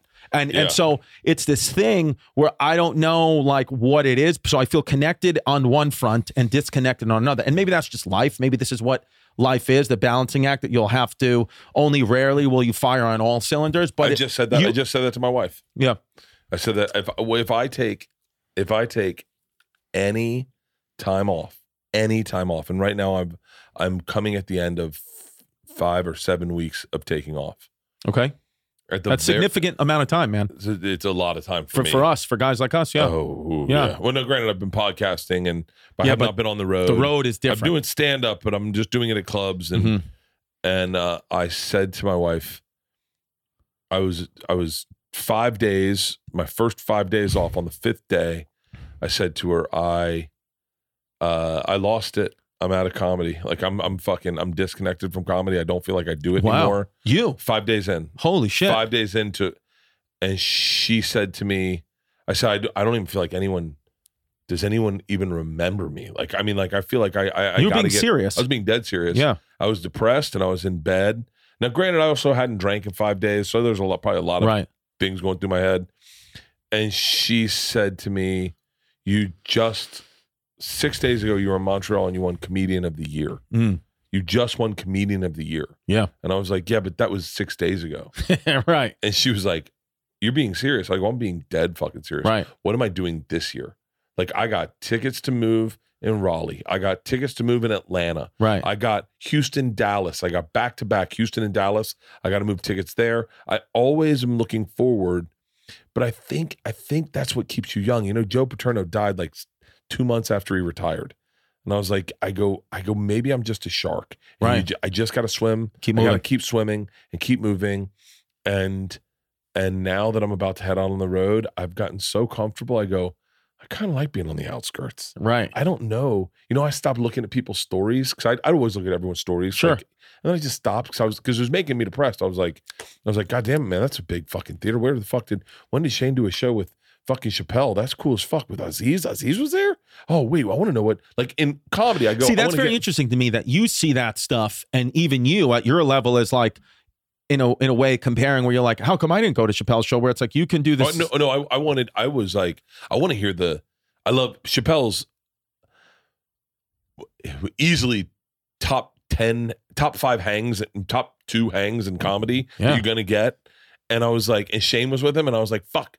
I wish I'd texted Shane. I would. He was with Aziz on Sorry. Like, what did Shane and Aziz talk about? Because I know Chappelle likes both of them. They both got canceled. What the fuck? Like, and so I just saw that. I just saw that today, and I and I was like, I was like, I was like, I want to get back into comedy. But then once you're in comedy, once you're in comedy, my anxiety disappears. right. I'm just on the tour bus. Interesting. So when you have all those things, when you're saying I got to move tickets around, I got to do this, there's not a part of your brain that's like, why do I want to like live in that pressure all the time? You look at it the opposite way and say, this is what actually gives me life. Yeah, That's interesting. That's cool. It gives. It makes me. Yeah. I think it keeps me young. I think it makes me. Uh, if I could fucking somehow fold health into there, Right. because there's a little bit of this little sparkle of Tinkerbell that goes like, "Hey man, you just landed off a six-hour flight. Let's have cocktails on the bus." And you're like, Right. "Wait, what are we doing?" Right. Like, I don't know, man. Maybe the little bar of mushrooms before you go to bed. Huh? Wait, I thought we were gonna be healthy. Fuck that. Be healthy tomorrow. yeah. If I could just get that under control. Right. I don't know. There's I'm a mess, Chris. No, you're not. I'm, You're- I'm, a, I'm a mess. we started in the beginning of the podcast saying this is the best you felt. No carbs or sugar in 30 days. dude, you're doing and my- good. And my head is really clear. You haven't shit in the back of your legs in months. Yeah. My shoes look tight. Your shoes aren't fucking My tight. legs look good. You look good. This is the healthiest I've seen. Your skin looks good. my skin looks good. You do right? look good, dude. Your skin when you you went on Rogan and you were like, I haven't drank in like a month or whatever. I- Yeah. I I don't know if I texted you because I may I, maybe I didn't, but man, I was like, God, he looks fucking good. Thank you. And you and you know, some people go like, ah, fuck, dude, you stop drinking, he's no fun. I like being inspired by people that take like big change, like they go, I'm going to change some stuff around. Yeah, I don't have any rules with me where I am all this at this time and I am all this at that time. It's like even somebody, listen, if you got to get sober, not I'm not you, I'm saying Yeah. in general, somebody's got to get sober and they can't touch the alcohol for 30 years for the rest of their life because they know what it does to them. Good for you. That's a strict rule. Good for you. Yeah. For me, I don't have that problem with alcohol. So it's like if I don't drink for three months, eh, I'm not saying like I can break it right now and have a cocktail and it's like, I'll be fine because I don't want to. I think if you're so strict with yourself and so Yeah. rigid, eventually you're, something's going to fucking snap. Well, got to be what flow. you just said. What you just said was the big. It was a moment that I had like like two days, two days, three days before I before I got started this little health kick. I said to Tom, and and I was partying. Mhm. I was partying a lot, and I said to Tom, "What if I told you you could never have a drink again?" He'd be like, "I don't care," and I went, "Wait, hold on, you don't care?" And he goes, "No." I said, "You can never have another drink," and he goes, "I, I don't think I've had a drink in like three months," and I went well, you haven't had a drink in three months? And he was like, "Um, maybe I have. I don't know. I went, wait, you don't know? And he was like, no. I said, when was the last time you smoked pot? And he was like, fuck, I could not tell you. I said, like a cigar? And he was like, yeah, like two weeks ago with my neighbor. And I was like, wait, Right. I was like, there's a world that that happens where you, you don't know if you have had a drink. If I haven't had a drink in three months, I would argue 6.5 million people will know. I will tell that on Right. every. I'll tell that on two bears. Two. I'll I'll say it every podcast I'm on. You will know. I have not had a drink in 75 days. I will tell that to everyone. It will be on my Instagram feed. I will do a promo video Right. about it. You will. I will be selling. I will do. uh, Everyone will know. Right. And I was like, wow, that was a cool thing for me to hear, because like, Yeah, but but maybe they're like for me, I, I agree. I'm more like with Tom. Like if you told me I can never have alcohol again, I you'd be like, I would be like I could deal with that. If you told me I can never have muffins again, Now it's a little bit like I don't know that I can live. But so the same power Yeah. alcohol has over you, muffins have over me. But it's true. It's funny, but it's true. So it's like people want to go all in and be like, I'm better than you because I don't drink. It's like, well, that's just not your vice. It's man. not your thing. Something else is your thing that you don't give a fuck about. You can't fuck chicks on the road. Wait, what kind of some fucking waitresses? yeah, yeah. I gotta start fucking guys. I'm not gay. Um, dude, I love you to death. I love you, You're the man. fucking best. You really are the best. I'm really glad. Out of all the things I'm happy for, I'm happy I started a podcast because I got to know, Yeah. legit got to know dudes like you. Yeah, I, I, think love you're you. so fucking talented. I love you. But you're so mo- you're so fun to just hang with, yeah, I love you, and, And I um, love you more. and I love you, and I I fucking love know you. you're not wearing and underwear. you know I mean it. I do know you mean it. I I, really do. do know you mean it. That's Yeah. the thing. Like, I don't think you say stuff to us like that's just like, oh, I'm just saying it to be nice. I'm like, you genuinely mean that. We could all feel that. I'm gonna listen to the 1975 tonight. I'm gonna smoke a joint and sit on my back porch and listen to the 1975. I want you to listen to the 1975 and wreck that toilet bowl. I'm gonna fucking light it up. I want you to light and it I'm up. gonna tag the 1975, and you know they won't get shitting on the back of your legs. Actually, they will. I thought Really? that they were like guys that were like emo. No, they are like us. They have like minds like bros? they're fucking fun dudes to like talk to. They're like Rufus Wainwright's a pussy. Oh yeah, oh yeah, hundred percent, dude. They know. They they talk wild shit. They talk wild shit. They do. It's fun. I love that the guy came out and he's like, first of all, I'm a fucking fan. Okay, like I know who you are. I like you, man. Like, Yeah, yeah, dude. It's fucking dude. The lead singer in 1975 will just—he's not even gay. He'll just randomly bring a guy on stage and make out with him in front of 10,000 people for real? for no reason. They they, they banned Well, him from there goes my opening bit. yeah, they, They banned, banned him, him? in Malaysia because of that. They threw. They had to like escape Malaysia because he was just fucking making out with dudes. And the, I'm like, yeah, I like that guy. Well, I know it. I'll be googling tonight. Yeah, front row seats. Fuck yeah. Yeah. All right. Have a great love you, weekend. baby. Thank love you, too. Bubs.